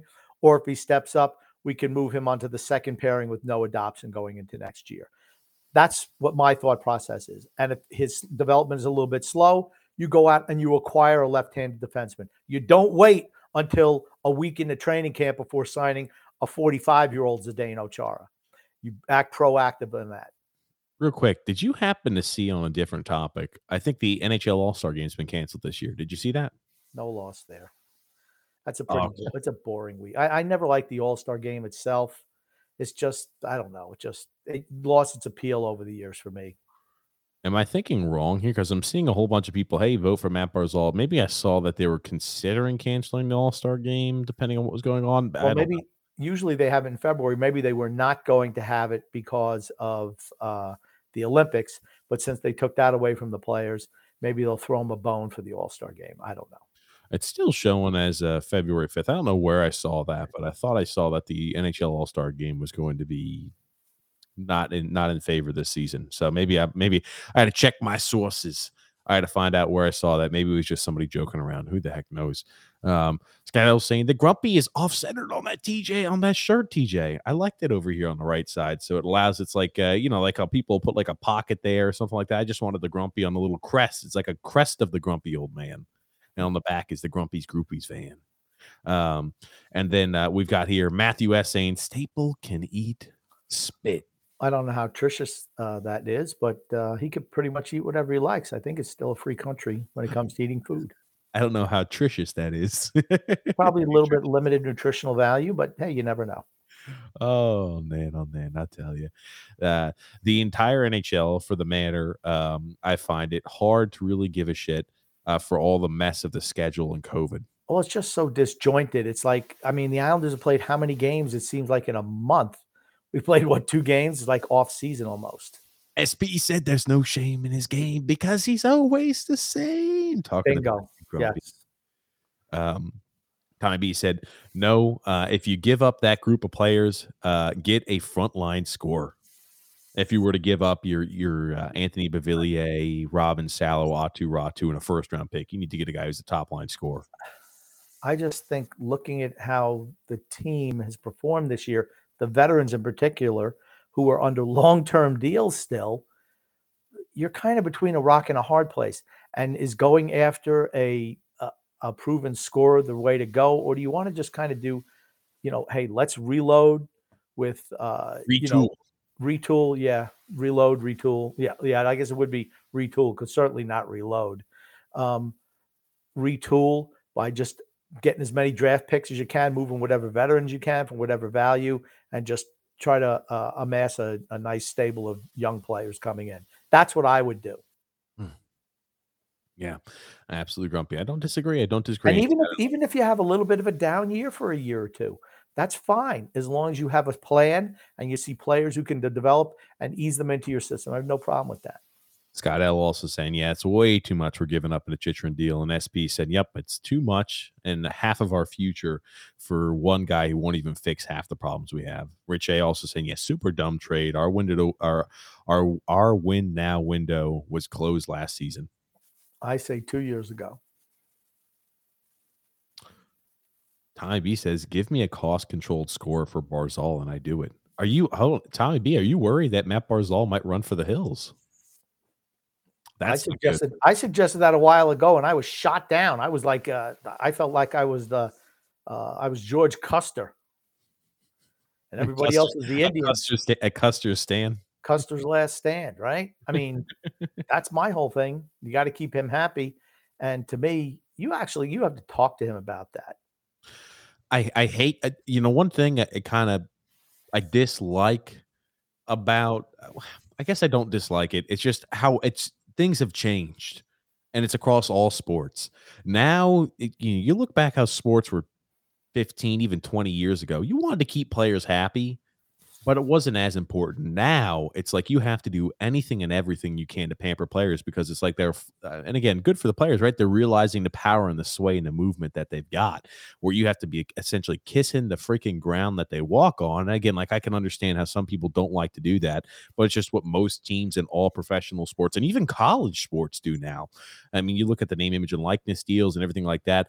Players that are really talented, you essentially have to say, hey, I've got to do anything I can to keep this guy happy. Just how it is. Times have changed. Times have changed. If you don't change with them, if you don't change with them, you're going to get left in the dust. And I'm talking about Lou Lamoriello there. Michael T said, "Oh, and by the way, Aaron Rodgers over Tom Brady. Grump. I don't know about that. Tom Brady leads the league in yards, touchdowns, completions, Super Bowl victories. My question is, who would you rather have in a big game, Aaron Rodgers or Tom Brady? That ends that discussion right there. Thank you, Michael T. And then Anthony R saying, "Stop with this Chitrin stuff."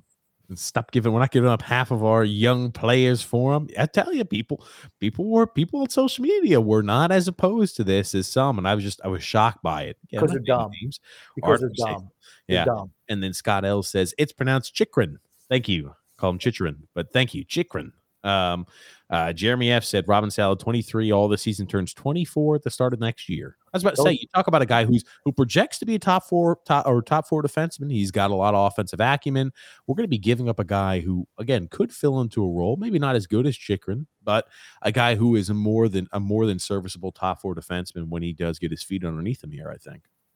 Do you want to repeat the same mistake of Devon Toews? And here's the thing I don't think that Robin Salo was good at Devon Toews. Um, certainly not yet. Haven't seen enough of him. But Toews was an established veteran who played a year and a half in the league, and you gave him away for nothing. Uh, do you want to repeat that mistake? I mean, we repeat mistake after mistake after mistake by signing our 30 and over crowd to long term extensions. Don't make the same mistakes with the young players. Yep, and John G and Andrew L. Yes, echoing the same thing. It seems like the majority of the people listening to this podcast, Grump, uh, not in favor of that trade, and I do like to see that.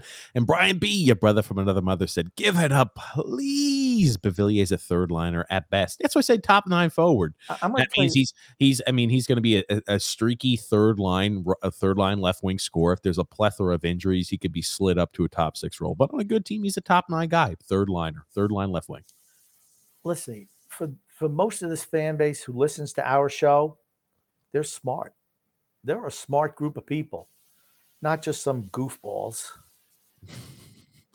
Absolutely. And then uh, Tommy B said, if you take Aatu Räty out of the deal, I do it. I just that first round pick. I'm sorry. I just speaking of goofballs. See, there you go. There's the exception that proves the rule, right there. uh, that was just too easy. That was too easy. Too easy. Perfect. Too, Perfect. Man, Anthony R saying Beauvillier will bounce back. He's young, just a bad year uh, for the entire club. I still believe he can be a good second line left wing. He's, he would put up more points in a team that is more offensive minded. He's never going to put up a lot of points in this system. Just won't happen. Yeah, he'd be much better. He's he's a go getter. And here's the thing: what people seem to forget, you know, we rip him. Well, gosh, or Barry rips him, saying, "Well, he's not playing enough defense," or you know, he had a lazy play. Go look at the other forwards in this league. I think teams that have a lot of offensive talent would love to have a guy like Anthony Beauvillier on their team. Why? because they've been trained by Barry Trotz on how to play defense from a forward position. And that, so even though they play, would have higher offensive numbers and wouldn't have the level of responsibility that they do at the new team they go to, the fact that they know how to play that would really improve their stock with other teams. And I think teams would value him very highly because of that. Another reason, too, with Anthony Beauvillier, even if he's making a defense mistake here and there, I, if you don't watch a lot of the teams um, around the NHL, their defensemen have worse defensive responsibility sometimes than our forwards do. And like you look at it and you say, yeah, okay, you know, if he was in a more offensive minded, he would still make the mistakes on the defensive side of the puck, but they would look like a, an infinitesimally small fraction of the mistakes that that the other forwards and the defensemen he was playing on on that same line with that were making. So I mean, it's worth taking that into account. Um, George B said, "Oh, stop with this Staple nonsense. He's horrid. He sucked up the Snow, and once Snow left, Staple actually had to do work. I wonder he just took everything from Phil's facts. I wonder if he. oops, I pulled off my mic. I wonder if uh, Staple put out there because now he's writing for the Rangers beat and he figured that would be better for the Rangers to have, uh, you know, the Islanders gut their farm system for a guy who's, you know, okay. and Frank K saying the same thing. No damn way I'm doing that trade. Yeah, that trade just made to seem like a knee jerk reaction to a lost season, says Michael T. Yeah, I agree. And Beauvillier is the only player who's struggling on that list. JG said, or John G, or JG says here. George B said, the price, Josh Bailey, Kool Aid Islanders Hall of Famer, is never mentioned as a trade piece. There's a reason. Yeah, nobody wants him. Now, here's the thing: if you said, "Hey, how about for Chychrun would give you Bailey and Lee and Nelson," well, I not Nelson. I think Nelson performed okay, but Lee, Bailey, and throw somebody Clutterbuck. Would you do it? I would do that. But would the other team do that? No. Okay, why would they take? Oh, sh- I'm just saying they take on Crump. Yeah, I'd also would have given him Andrew Ladd last year, and I'd also would have given him every bad contract. What's the difference? It's books. it's a ridiculous trade scenario from my part, just like the one that Staple put out there is a ridiculous trade scenario er, from his part. That's, they're both ridiculous, and neither one's happening. SB said, not the deepest draft in a decade. TJ, 2015 was probably the best and deepest draft in history. I know 2015 was a fantastic draft. Uh, from everything I'm reading, this is supposed to be one of the deepest drafts within the decade, in the last two decades. That's all I'm saying. This is from what I'm reading. Again, we're going to have to have our board Will Scouching on this offseason to give us the report, of, especially if we've got a higher pick, man. We've got to got we have to have Will back on to kind of give us the lowdown. He he cut right through the BS in the offseason and said, yeah, Robin Salo is a better defensive prospect than Samuel Bolduc and was able to see right through that. And uh, you know, I trust him. His his word now carries a lot. He carries his word carries a lot of weight with it. That's all I'll say in my book. He didn't think um, much about the Islanders farm system either. No, he did not. He loved Aatu Räty. And what does it say, right? The guy's the guy's performed. He gets out of Kärpät. He's performed, right? You saw Samuel Bolduc, who he said, nah, I really wasn't too big on him. I mean, it's it's Robin Salo. He he he foresaw all that situation. I mean, the guy is up to date. He watches prospects play more than anybody else, I think, in the business. So the guy is a hard worker. We love Will. Um, True. And then he and then Matthew S said, "Hell, let's give him Matt Barzal while we're at it." Frank K said, "Maybe we can give him Bellows, Wahlstrom, Dobson, and Varley too." Yeah, Dan L say no freaking way. Arthur Staple is clickbait. Go back to Dan L's comment. You know what the baby said? You know, he couldn't put his hand up to his head yet, but he knew it was such a bad trade. Just put his head down. Buh. That's what Anthony. Anthony R said this Chychrun, uh, this Chychrun uh, is a, such a non-realistic topic. Let's stay the course. We're finally starting to play the youngsters and seeing what the uh, what we have, and in some cases, pleasantly surprised and happy. True. True. Mario says, "Remember uh, when I said a few months back the Islanders should go after Chychrun? Um, it would have been a cheaper. It would have been cheaper then too. It would have been cheaper then. Yeah, but it- it wouldn't have made us any better this year. We our problems are all on the front. Anthony Beauvillier could reunite with Andrew Ladd. That's true."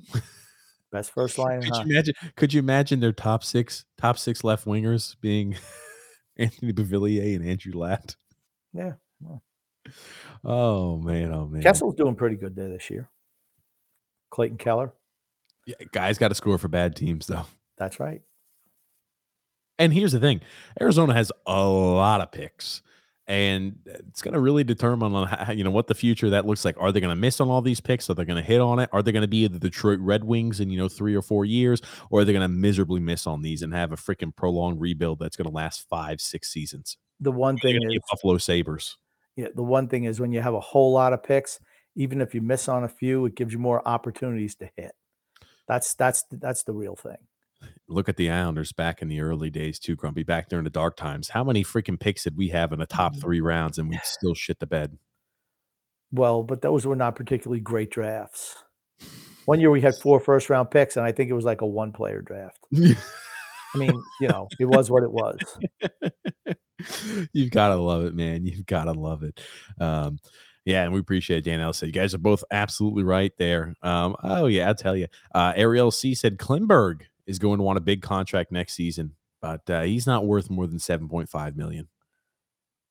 Does he really want to come here? I, I, I mean, I I just think you're going to find a hard time getting people to come here. I'm still going to remain on board when you're talking about contracts. If Noah Dobson is willing to sign and pen an eight year contract, I'd give him eight years, seven million per. I'm talking about free agency. Oh no, I'm just I'm just talking about when we're talking about on the topic of contracts. I'm willing to overpay to keep Noah Dobson for an eight year time period. I know he'd be the highest paid defenseman on the team, and people are going to freak out about that. How can we pay him more than than Adam Pelech and, and Ryan Pulock? I think Noah Dobson's ceiling is dangerously high, unbelievably high, unbelievably high. We've seen some of that. The guy, mind you, what is it? Noah Dobson's only 21 years old, Grump, right? Yeah. I mean, here's the thing. I'm all for that. And I wouldn't even offer him seven, maybe six and a half or six. I'm sorry, he's 22. He just turned 22 Okay. yesterday. Okay. Happy birthday, Noah Happy Dobson. birthday, Noah. Um, but I know he say- listens to the show. He's a very loyal follower. let's say it's six or six and a half million per year. Would his agent take that? Would he take that for an eight year deal? If I throw it out there. Go for it. Or six and a half. That's fine. I'm just saying I'd go up to seven million, say eight years, seven million dollar a year deal. Would you Even- take it? I mean, we're even- buying out a lot of years of restricted free agency. Right. Even though he's not worth that yet, by the end, he most probably is going to outplay that contract. That's what you want to do. That's why you invest in these guys younger and younger before they hit unrestricted free agency. And who did that? Toronto did that. You think if Mitch Marner hit the market or Auston Matthews hit the market when they were, uh, you know, 20, eh, you know, 27 years old, how much money were they going to make a year? $12 million. Now they got him on fairly reasonable term. Marner's what, seven and a half? I mean, that's a steal for him. Yeah, you pay a little bit more up front, but you save so much on the back end. I was about to say eh, you're going to be getting him through the prime of his career and the prime of it, right? Eight years would take him until he's 30 years old. I mean, you're getting some freaking fantastic years out of Noah Dobson. The guy's an unbelievable player, and you're going to see it. I told, I said it on the podcast when we were with Phil's Facts. I said 10 goals a bare minimum this season. Everybody looked at me like I had eight heads because what do you only have two goals at the time period or one goal? I said, just trust me. Wait, you'll see. Now he's sitting at five, only 20 some odd games played for the Islanders. I'm sitting kind of comfy, grumpy. I'm saying 10, maybe 15, but I'm saying bare minimum 10 goals for Noah Dobson this year. He has more goals than the whole rest of the Giants, uh, Giants, the Islanders defense core. The Giants, Grumpy. I tell you, what are you? You're, you get a little tired, Grump. The Giants. Oh my God, I'm Giants. the Giants. I was about to say, The. Giants score about as often as as the Islanders do. So you know, they're gluttons for pain. All the yeah. all the New York fans. Uh, Tommy B says, unless I'm unless I'm getting a scoring stud, I'm not moving Räty or next year's or this year's first round pick. Plain and simple.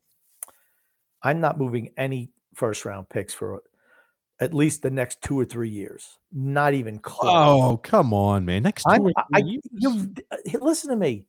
The draft is the lifeblood of the team. You cannot trade it away. I, Don't do it. I get it. I get it. We have a lot of young pieces we can build around. We don't have that many young pieces to build around. You're wrong. Yes, yes, yes, yes, yes, we do. No, no. Uh, think about it. Our top four defensemen are going to be cemented in, cemented in. Our goaltender is cemented in.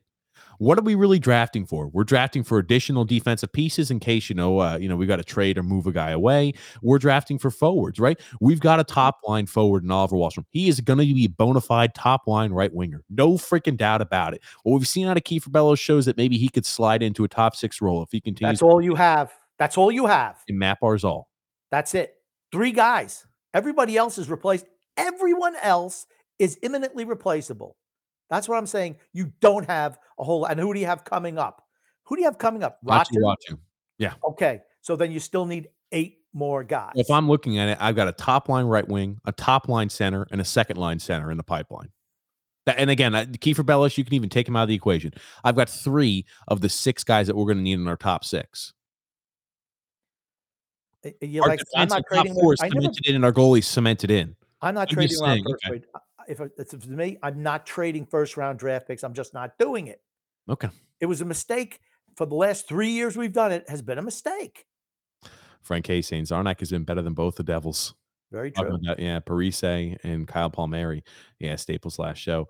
Um, and then uh, Jeremy F said, I think uh, Czarnik makes Cizikas dis- disposable. Uh, I like 53, but a contending team would definitely love his game in the playoffs. Clutterbuck too, if the Islanders drop out of the race for sure. The thing I worry about is the five more additional years on Casey Cizikas' contract. Would teams would teams be wanting to trade for that and to sign up for it? Maybe. I, in my book, I would never sign up for a guy like that who's eh, who's been in, who's had an injury riddled career. And again, he's been healthy the last two or three seasons in shortened years. He's been relatively healthy, but as you turn 32, 33, 34 years old, the injuries are just going to continue to pile up. So you're going to be getting diminishing returns. Again, his cap hit's nothing crazy, but do you want a case? Do you want to sign on board if you're a team like, let's assume playoff caliber teams? If you're a team like uh, Tampa, are you signing up for Casey Cizikas for another five seasons? If They're you're not. a team like Edmonton, are you signing up for Casey Cizikas for another five seasons? No one is. Let yeah. me just. Can I ask you a question? Sure. With the set, with everyone up against the salary cap ceiling because of COVID, why? What was the market value for a 30 year old fourth line center that you felt you had to give him a six year deal. You couldn't have just offered him a three year deal or a two year deal. You couldn't have done that. Did you feel that the market out there for him was so extravagant that you had to go that extra mile? I just think it was so dumb. Grumpy, I want to bring this up to you. Um, I don't know if you happen to remember this. We talked about this on Thursday's podcast on TJ and the Grumpy Old Man show, but I wanted to bring this up. Do you remember how we talked about the CBA when it originally happened? And we said, oh, wow, yeah, I think that the players lost. And people told me, oh, no, well, they get, they, they're going to be able to play in the Olympics, which is a huge win, and the cap's going to stay flat. But look at it. They lost so much money, guys, that this this makes sense for them. I have got something to share with you guys. And right after this, we'll read the ad and open up the phone lines. I apologize. I'm we're running slow today, but hey, it's a Saturday evening. Um, 20 different NHL teams are suing five different insurance providers providers alleging the companies have breached contracts refusing to reimburse them more than 1 billion dollars worth of losses due to COVID-19 pandemic. Let's just assume we split that across the board amongst the 20 teams, the 1 billion, that's 50 million across each team. So those 20 teams, remember they said, guys, we're not going to be able to financially get back from this. You know, the profits and the revenue just it's not good over that time period. So we're going to have to go ahead and we're going to keep the cap flat for another three years. And then the fourth year after the CBA that we sign in, we're going to increase the cap by $1 million because we've lost so much revenue here during this COVID time period. You will be, I'm sure, Islander fans, you'll be very happy to know. Oh, am I not showing my screen? I apologize. You're not showing your screen. But here it is, right? This was TSN Hockey. This was reported on January the 5th. You've got 20 different NHL teams suing for 1 billion total. Let's assume 50 million. 50 million per team or around that average. Now, this uh people may ask, okay, are the players going to get some sort of benefit from this? I could Uh, answer former, that question. former NHLPA lawyer and economic consultant Richard Reuters says uh, no, because the NHL and the NHLPA's CBA specifically excludes insurance related proceeds from HRR. I'm so- gonna tell you what. The the amount of money they're going to recover, and they'll probably settle out of court from this. So they might not get the one billion. They're going to recover a certain portion, but the players are not going to see any of that money, and that's how they're going to kind of get back some of those losses they made. But hey, they pulled the wool over the players' eyes and they said, when we're going to Yeah. have CPI, when we're going to have CPI increasing about 7% them some time periods, inflation is six or 7%, we're going to keep the cap flat for another three years and $1 million increase the year after. For four seasons, we're going to increase the cap by $1 million. Whoop, pulls the wool right over their eyes. And the big bargaining chip was the Olympics, which they're not even going to get. I'm going to tell you what. I don't know how long the CBA runs for, but the next time, and I doubt the players will do it, I would just say, you know what? We're not playing unless we get bing bang boom. And don't don't don't even for a second bow off of that. And I'd ask for more than you probably deserve because they got screwed once again by the owners. The the hockey players always get screwed by the owners. Always and they're uh, like I said, I'm not surprised the owners are not uh, losing money on this. I never thought they would. They, they, probably they probably will lose some money. They're not going to recover all of their losses. They're going to recover a large portion. Let's assume they even settle for a fraction of that. They're still recovering some of those losses that they claim that "Meh, I probably don't not believe they lost a billion dollars in a year and a half. I don't believe it. Amongst twenty teams. I 15 flat out a, a billion dollars. No, I do not believe that. Okay, I'm just saying it's it's it's it's worth talking about, and you're not seeing a lot of people talking about this. Remember, we cover everything regarding the NHL on that uh, item. But Grumpy, do you know what time it is? It's probably ad time, and we're behind on that. Do you know? Do you know who who sponsors the the Islanders Never Say Die podcast and the TJ and the Grumpy Old Man show? Do you happen to know who that is, Grump? Yes, I do. Who? DraftKings. Would you like me to read the ad? Look at you. ass. I want to get it done sometime before midnight. Hockey, yeah, it is DraftKings. The ad in today's podcast is brought to you by DraftKings. Hockey fans, DraftKings Sportsbook, an official sports betting partner of the NHL, has a no brainer offer that will make you a winner once any shot gets past the goalie. New customers can bet just $1 on any NHL team and win $100 in free bets if either team scores. The NHL got rid of ties in 2005, so you know somebody is going to light the lamp. If Sportsbook isn't available in your state yet, no worries. Everyone can play for huge cash prizes all season long with DraftKings daily fantasy hockey contests. DraftKings is giving all new customers a free shot at millions of dollars in total prizes with their first deposit. Download the DraftKings Sportsbook app now and use the promo code THPN and throw down $1 on any NHL game and win 100 in free bets if either team scores a goal. That's promo code THPN this week at DraftKings Sportsbook, an official sports betting partner of the NHL. You must be 21 years or older in New Jersey, Indiana, or Pennsylvania only. New customers only. Minimum of a $5 deposit and $1 wagers required. One per customer. Restrictions apply. See DraftKings.com slash sportsbook for full details. If you have a gambling problem, call 1-800-GAMBLER. I always say, it's the Gambler Madonna song. And then Kenny Couldn't tell you I Rogers had that. the Gambler song also. Didn't know that. Yeah. Uh, Matthew West, they're saying Staple is obviously a Rangers fan. Uh, so he's happy now. True. Going to open up the phone lines, ladies and gentlemen. The phone, if you want to call in to me and Grumpy, is going to be in the top left. Man, we haven't done a call in a little while, Grumpy. I might be a little rusty. I hope I don't make any mistakes. Okay. Yeah, you can hope. Let's rip through some comments before we get any phone calls. How about that? Okay. That's the Zekas contract will be a nightmare in a couple of years. It already looks bad enough with The baby knew. The baby knew. The baby was with me as soon as it was signed. Anyone who listens to this show for a while knows that we've called all these bad contracts not the day of, or not two weeks later or a year later, immediately. As soon as I hear them announced, I can tell what's a good contract and what's a bad one. This was a bad contract. Brian B said, "Get used to the old vets, Grumpy. Trotz is here to stay." Yeah. Like I said, if I was GM, things would change. I like, and, Anthony R says, I like what Czarnik, uh, I like Czarnik too. Uh, and he looked good and uh, would like him to play the rest of the year with the club. But uh, remember, he's 29 years old. That's okay. That's okay. You should never sign Czarnik to more. Like, let's say he plays fantastic. I think he was only on a one year contract at this point. Give another let's one say- year contract. Let's say a one or two year deal. I wouldn't year. be signing him to a four or five year contract. Maybe a two year deal. Maybe. One okay, one or two years. That's it.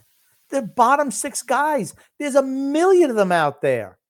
You don't overextend for bottom line, bottom six players. You just don't. It's dumb.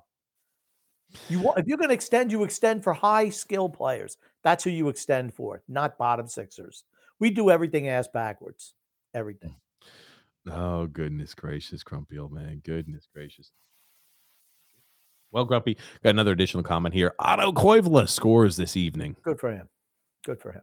I about to say now he's played well. He's almost a near point a game stretch for the Bridgeport Islanders. Why not give him a shot too? That's all I'm gonna say, Grumpy. He's played he's played well. I mean, like he's a guy that, you know, Could he people look announce his time of death too. Could he look any worse than Casey Cizikas?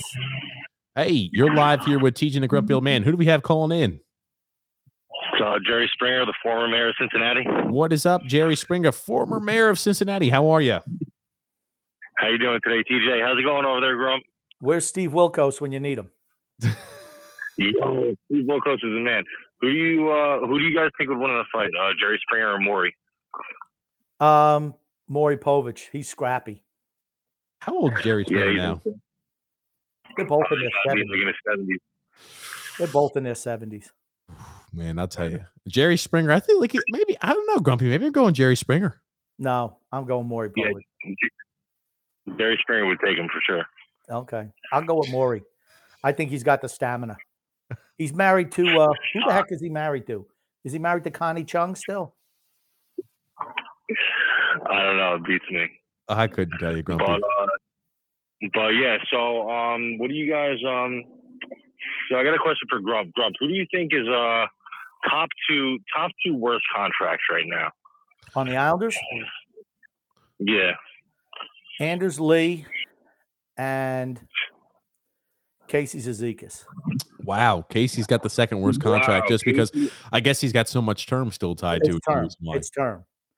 It's term. Anders Lee. What, is it, what do you mean? You got you, you got two years. Uh, you got two two million or what is it? One point five million. What is it? 2.5 2.5 over the next five Oh, years for casey so he's got he's got quite some time still left on that contract and and anders lee i think is a no-brainer for the worst contract might not be awful yet it will be awful later Yeah. So, uh, and question for TJ: Can you pull up? Uh, can you pull up Chara's uh, plus minus? Um, I'm just curious. To, well i'll pull i'll pull that up and i'm sure this is going to give grumpy a lot of ammunition to go ahead and, and opine about but but thank you jerry springer for calling in as always jerry springer grumpy old man former mayor of cincinnati Someone- Jerry, Jerry. jerry one, thanks more, one more question for the Grump. Hold on, one more question for the Grump. Um, so who would you rather trust with your math homework, Piggy or Josh Bailey? Um, who's the first one? piggy Um, Lord of the Flies. Piggy. I would go with Piggy. get the hell out of here josh bailey's very smart grump Okay, that's true, but Piggy was still doing mathematics in school at the time, where Josh Bailey's done with that. everything's on a calculator. I mean, like if it's just basic mathematics, maybe Piggy's never He worked a said calculator. mathematics homework. See, maybe you don't realize what you actually have to do the work. I don't know. I don't know. Zdeno Chara is a plus. mi- It's actually a plus one this season with the Islanders. I'm shocked. I am too. I'm shook. I'm actually kind of shocked by that. It must have been a lot of makeup in the last few games. But thanks so much for calling in, Jerry Springer. We got you. You know what I think about that uh, Zdeno Chara thing? Maybe he was so bad early they just kind of stopped counting. They just hit the reset button. Boop. Let's reset this. no, over the last few games, he's got what he's plus. He's a plus four of the last of the last four games. But love hearing from Jerry Springer, grumpy old man. True. Absolutely. We haven't done one of these call-ins in a while. I like hearing from everybody. I like it. I like it, Grumpy. Um, ooh, the Islanders should sign Antonio Brown since he since he needs a new career. I don't want to go too far off topic, but we had a heated discussion on Thursday night about TJ was defending Antonio Brown, and I just said he's just a worthless POS at this point. And since then, he's thrown Tom Brady, Rob Gronkowski, uh, the whole Buck, Buccaneers organization, Mike Evans, OJ Howard, everybody under the bus. That tells you all you need to know about him. Not a good look. He should probably stop. He should stop while he was ahead, in my opinion. Yeah, All I'm saying is I can believe both of those stories, and I believe there was enough wiggle room to where both of those stories, what Bruce Arian and Antonio Brown said, were both correct. And you know, he did a podcast and he said, Oh, it's not about targets. And then he went on a 15 minute diatribe how he wasn't getting enough targets in that game. That's exactly that's what He was definitely upset about targets. There's no doubt about it. that's what it's upset about. Ball wasn't going to him enough. Maybe he's a little banged up. It's it's not And- the podcast. We freaking hammered the shit out of this for for And I just wanna say minutes last one last thing.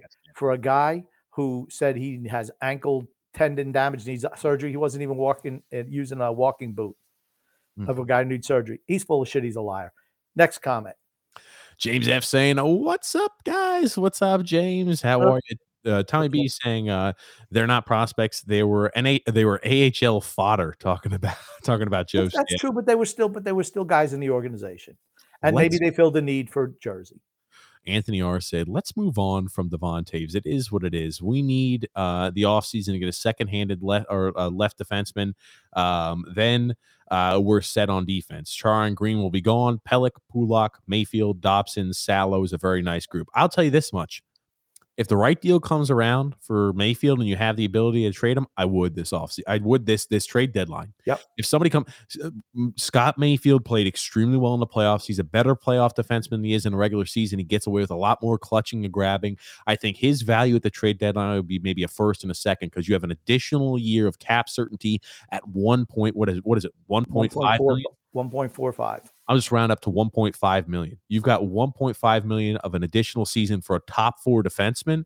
He is going to earn you a freaking pretty penny. If you are in rebuild or retool mode, you could say, all right, Mayfield's gone. We bring it, we believe we can bring in an additional defense. Maybe it's going to be a little bit more additional on the cost side, but we believe, hey, maybe Salo can slide into a role like that. We've got additional defensemen that can slide into roles. If you can get a first round pick plus for Scott Mayfield and a first round pick for Varlamov at the trade deadline, now you're starting to make okay. Things are starting to kind of turn around a little bit. You can use the additional picks to make trades for players. Forget, forget trades. Forget the trades. Forget the trades. Stop with the trades. This team isn't anywhere near close enough to competing for a Stanley Cup. Not even close. All I'm going to say is you look at the right. You look at the right defenseman. Ryan Pulock's right. Hold on, stop, stop, stop, stop, please, please, please.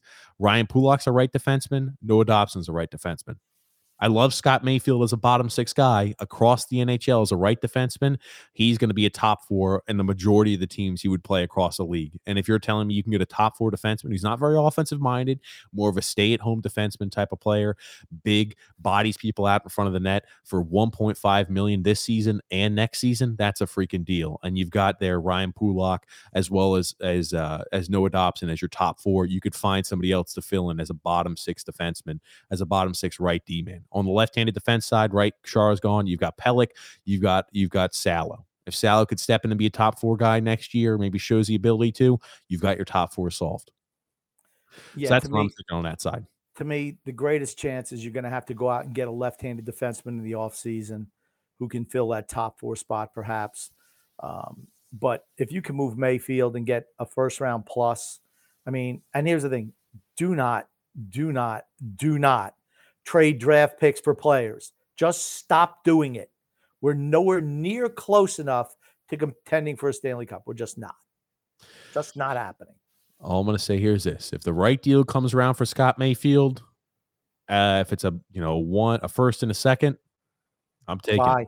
I'm I love Scott. Mayfield, but see you later. It's about He's, he hasn't had a great regular season this year. He didn't have a great regular season last year. He really turned it on in the playoffs. And if you could sell a team on, hey, he's a real playoff performer. This is a guy when the game gets physical and more clutching and grabbing it happens, he can really, you know, play his style and he looks fantastic on the ice. Great. Do it. I would. Player- You still have Pulock and Dobson that are going to be under control for a long time period. I mean, Scott Mayfield's going to want to get paid next paycheck. What does he want? He's going to want three, three million plus, maybe three and a half, right? You have to feel More like Scott. Mayfield. I'm just saying, at least.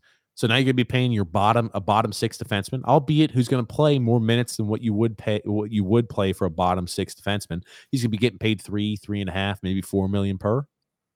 Yeah, I don't care. I, they're not going to resign him. I mean, I'd move him. I, I'd move him at the trade deadline. Absolutely. There are certain guys I would absolutely move. If you can move Varlamov, you move him. Scott Mayfield, move. Any of the plethora of useless forwards you have, move. And I think, and again, I think Samuel Bolduc, right? He's a right, he's a right defenseman. He's and so is Bode. Wilde, right? He's Or Bode Wilde. defenseman. Okay, so Bode Bode, Wilde. Wi- Bode Wilde's a right defenseman, but it looks like, regardless, I, I bet you he's in the doghouse I would assume so as well. because he wouldn't acquiesce. Frank K said, Bailey's a real leader. He'll never be benched. The armadillo will never sit in Bailey, not even for one game. Well, when you keep making, if you don't learn from your past mistakes, you're doomed to repeat them. Pudge M saying, play the youth. Couldn't agree more. Um, Warzone Senior Citizen says, Grumpy Old Man, they had to trade Devon Toews. They needed cap space to give Cizikas No. six years. Re-sign Cal Clutterbuck and Martin for the identity line. They could have moved Nicoletti. They could have moved Nicoletti. Period. And then you would have had extra money, even. Brian B said he'll play where Wilson plays next year. Lost, right? Alone on the island, abandoned on the island. I don't know. Wilson's at volleyball, isn't it, Grump? I, I don't Okay. know. Don't worry about it. I don't. I don't. about Wilson was in in uh, that Castaway movie as the ball, the soccer ball with the handprint, but I don't know where Brian was going with that. I thought it was a volleyball. Anyway, Maybe it was a volleyball. It was a volleyball. David D said, "Hello, uh, fellow uh, fellows. The cows are playing tonight. One and out. Okay. Not sure what that means. Actually, the cow. I'm not sure what the cows are. Frank said- Cowgirls. The cowgirls, maybe. Dallas. Dallas Cowboys. Oh, I didn't know that. Um, uh, Frank K said uh, Pageau didn't look healthy and didn't have jump. I thought at the end, you know, before you know everything started hit with COVID, I thought he did look like his jump was returning a bit. Mm, A little bit, but then he slumped again. It seems like he's only able to sustain it for a couple of games. I still think he's hurt. I think he's hurt. Hmm. And if he's not, it's a real problem because he's another three years of five million per for third line center. David D saying, I ordered my Islanders jersey last week. When to expect it? If it's the Islanders never say die No, merch, he said, Frank, how are you? I ordered my Islanders jersey last week. When to expect it? Oh, okay. Gotcha. Fair enough. Uh, misread it.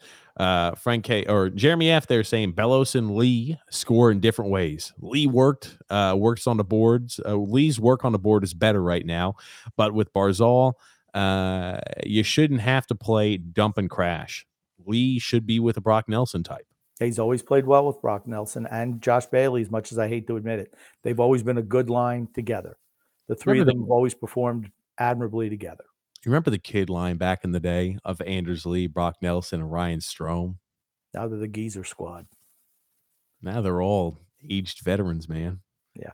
Oh, I tell you. Um, Frank K said Tim Kerr was better. He was.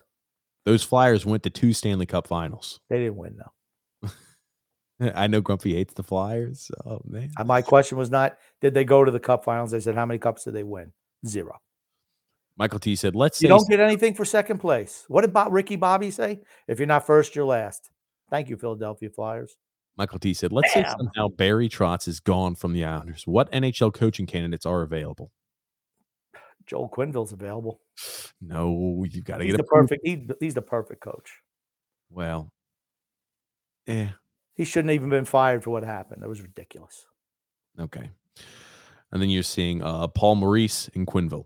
Those are, I guess, you're talking about true hockey coaches, the best coaches on paper. Quenneville. It's Quenneville.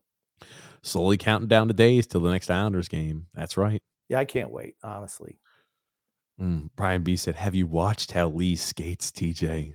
Oh, can't you can't skate. Can't skate. uh, JG uh, Quenneville is technically you ha- if if Quenneville coaches, you have to get approval from um, you have to get approval from uh, Gary Bettman to have Quenneville Hey, coach. they paid Beach off. Why can't this guy coach again? They paid him off. Why can't this guy coach?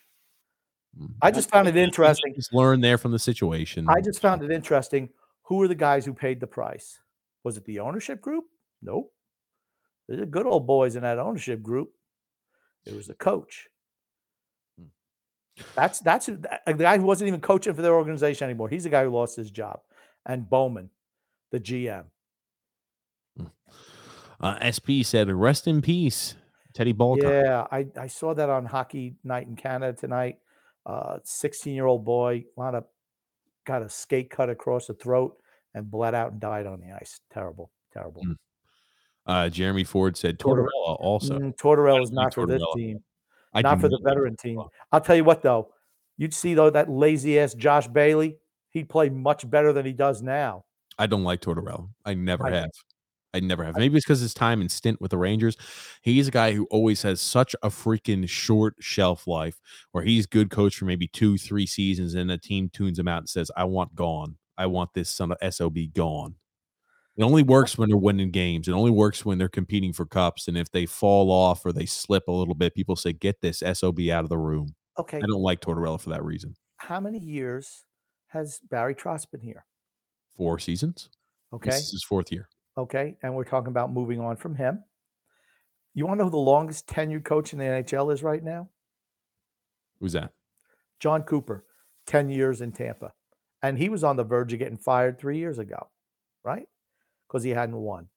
So, three years, if I can get three good years out of Tortorella and move on, I'm willing to do that. It's not like the olden days where you see Punch Imlach coaching the Toronto Maple Leafs for 15, 20 years, or Toe Blake, or Al Arbour for that matter, uh, you know, coaching a team for like 15, 20 years. It just doesn't happen anymore.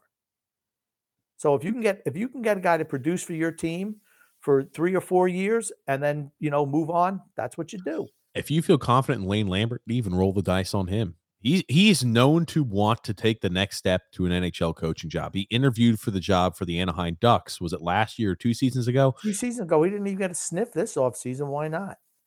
I mean, I like I said, I don't know, but some guys don't interview well. I'm not saying that he hasn't. I don't know, but you would think that he would get a little bit more uh, look than he has already gotten. Just one team.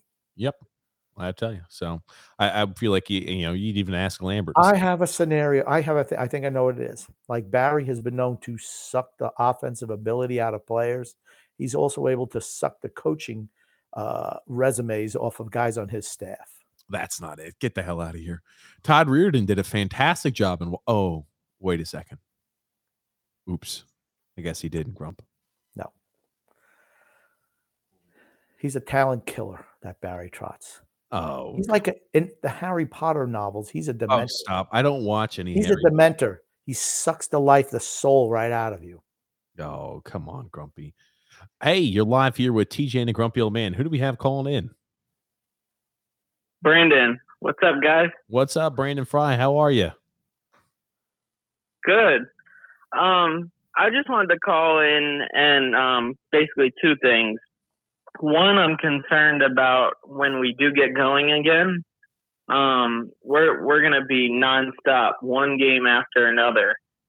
Um, I'm concerned that we we're gonna run out of gas either before the playoffs and not make the playoffs, or even if we if, we do make it through this stretch and find a way into a playoff spot, that um, w- we won't have enough stamina to go on a long playoff run after. Because I don't think we're gonna have more than two days off once the rest of the way, based off all the games we're gonna have to reschedule. Gotcha. And what's what's the other question, Brandon? Oh, and the other one is, what do you guys think of? Um, I know it probably won't happen, but um, if the Islanders miss the playoffs with Barry Trotz's contract up, what would you think about maybe letting him go and naming Lane Lambert the head coach? With him being younger, maybe he can keep the goalie coaches and all um, intact. Um, I don't think, and I'll, I'll let you, I'll let you touch on that first here, Grumpy, regarding the schedule. And thanks, Brandon, for for calling in. We're going to get to it because those are those are some in depth pieces of discussion. Because I think you know we'll, we'll dive into it deep, both of the scheduling. You know, is that going to hurt us with a you know an, an older team, even if we're able to catch some momentum and wind? You know, are we going to see the sales die out towards the end of the year? And you know, if you know after Barry's contract expires here, what what are you know what are the routes going forward? Thanks for calling in, uh, Brandon. We're going to go ahead and get to those those topics. Thank you. Have a good night. Thank, you. Brandon. Okay. Uh, suppose you know we mentioned the schedule. Our schedule is hella tough at the end. Nature's mean- hella pissed. What? You don't. Uh, it's never mind. Go ahead. Continue. It's bad. It's a really, really tough schedule at the end, right? And and you play devil's advocate with the schedule, right? You could say a lot of those teams, the last six six out of the last seven games are all going to be teams in the playoffs. You could say maybe they've cemented their spot in, maybe they're going to be you know looking a little bit ahead to the playoffs, and maybe we can catch those teams. But they're playing for for seeding at that point. I mean, uh, you, they're the not. Islanders gonna... gave up on the seeding last year. It's not something most teams do, but the Islanders did give up on seeding and said, "Hey, we're going to kind of, you know, take our foot off the pedal for a bit. And we're going to just okay." I'm going to tell you what they're not. They're not going to. If you can have a chance for the first seed, you're going for it. If you have a chance for the second seed, you're going for it. This year is a little bit different. You were just playing interconference last year, so it's a little bit different this year. Okay, so for me, uh, that schedule is really, really tough down the stretch. I wouldn't count on us winning many of those games. It, it, equates to about a game every other day. I think we get a few days where we have two days of break, but there are no three or four day breaks. I'll pull up the schedule to confirm, but we're going to have what's the equivalent, grumpy old man, to about a game every other day from the time period when we start on the 10th until current. So that's that's kind of how that looks. Everybody else is in the same boat pretty much. I mean, I know they I know with this last 12 day break, but we were just about even with everybody before this last break that we've had. So, I mean, it just is what it is. My concern is always with an older team, as we've shown the last couple of years, we kind of slow down at the end because we kind of run out of gas. Not just because they're older, it's because the style that we play, which is a physical brand of hockey, and we didn't even have to play full years the last two years. Now you're going to be playing the full 82 with a really condensed schedule down the stretch. I just, like I said, I just don't think we're making the playoffs. But for me, is Barry going to do some creative lineups then to rest some of the veterans, to rest some of the guys, to play some of the younger players the majority of the time because they have more spring in their legs? We're going to find out pretty soon here just just just looking at the schedule right in february right now there's that time period from the second until the 23rd that's kind of left vacant at the moment because that was penciled in for the olympics. I'm sure that you know when the schedule kind of gets and when it gets updated here i'm sure there's going to be more games filled in through that time period. Now the only time after February the 23rd, we have more than uh, more than a two day break is in April 10th to the 13th. Other than that, the max we have is two days off. So you're, you're going to get a lot of games within a short time period for certain, Grump. Um, yeah. And what we're going to do, and with the age veterans, that's going to hurt. We do have a caller on the line, Grump, and we're going to touch on Lane Lambert and talking about that here as soon as we get this in here. So, okay. So give me one sec as I link that in. I think it's Paul F. Hey, oh, Oh man, my my phone's messing up. I apologize, Grump. Ugh. Okay, well, I'll talk about Lane Lambert while you get that straightened up. One thing that I had not considered, and actually was a really good point by Brandon, would be uh, if Mitch Korn and Pierre Greco leave, uh, or if they stay if Lane Lambert is here. I hadn't even considered that honestly. Um, we'll talk about it. And, and then Paul, grumpy old man, Paul's on the line. Hey, Paul, how are you? Paul has a very rhythmic pat, uh, speech patterns. Yes, for certain he does. Oh man, I'll tell you. Um, hey, Paul, you're on the line. How are you this this evening? Hey, hey, TJ, hey, Grump, how are y'all doing tonight? Not too bad, Paul. How about yourself? Uh, I think we. I think it's time to embrace the apathy, guys. Embrace the apathy. It's time to expect this team is not going to make the playoffs. I want all the listeners, please, it's time to accept this team is crap. We have to sell. Then, and number two, we have to sell. And number three, we have to put Barry Trotz's head on a freaking pike. we we should we should go what Vancouver did. We should all be chanting "Fire Trotz." I am like I told y'all before. I'm going to the Stars game in April.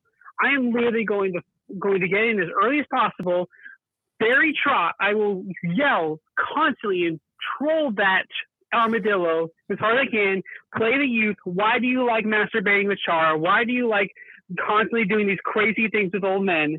And why will you not play the youth? And I'm going to trash Josh Bailey. I'm going to see if I can. I'm going to trash Greene. I'm going to tell Chara to, to, to retire. I'm going to go jump on the ice and break his legs with a pipe. No, come on, come on, come on.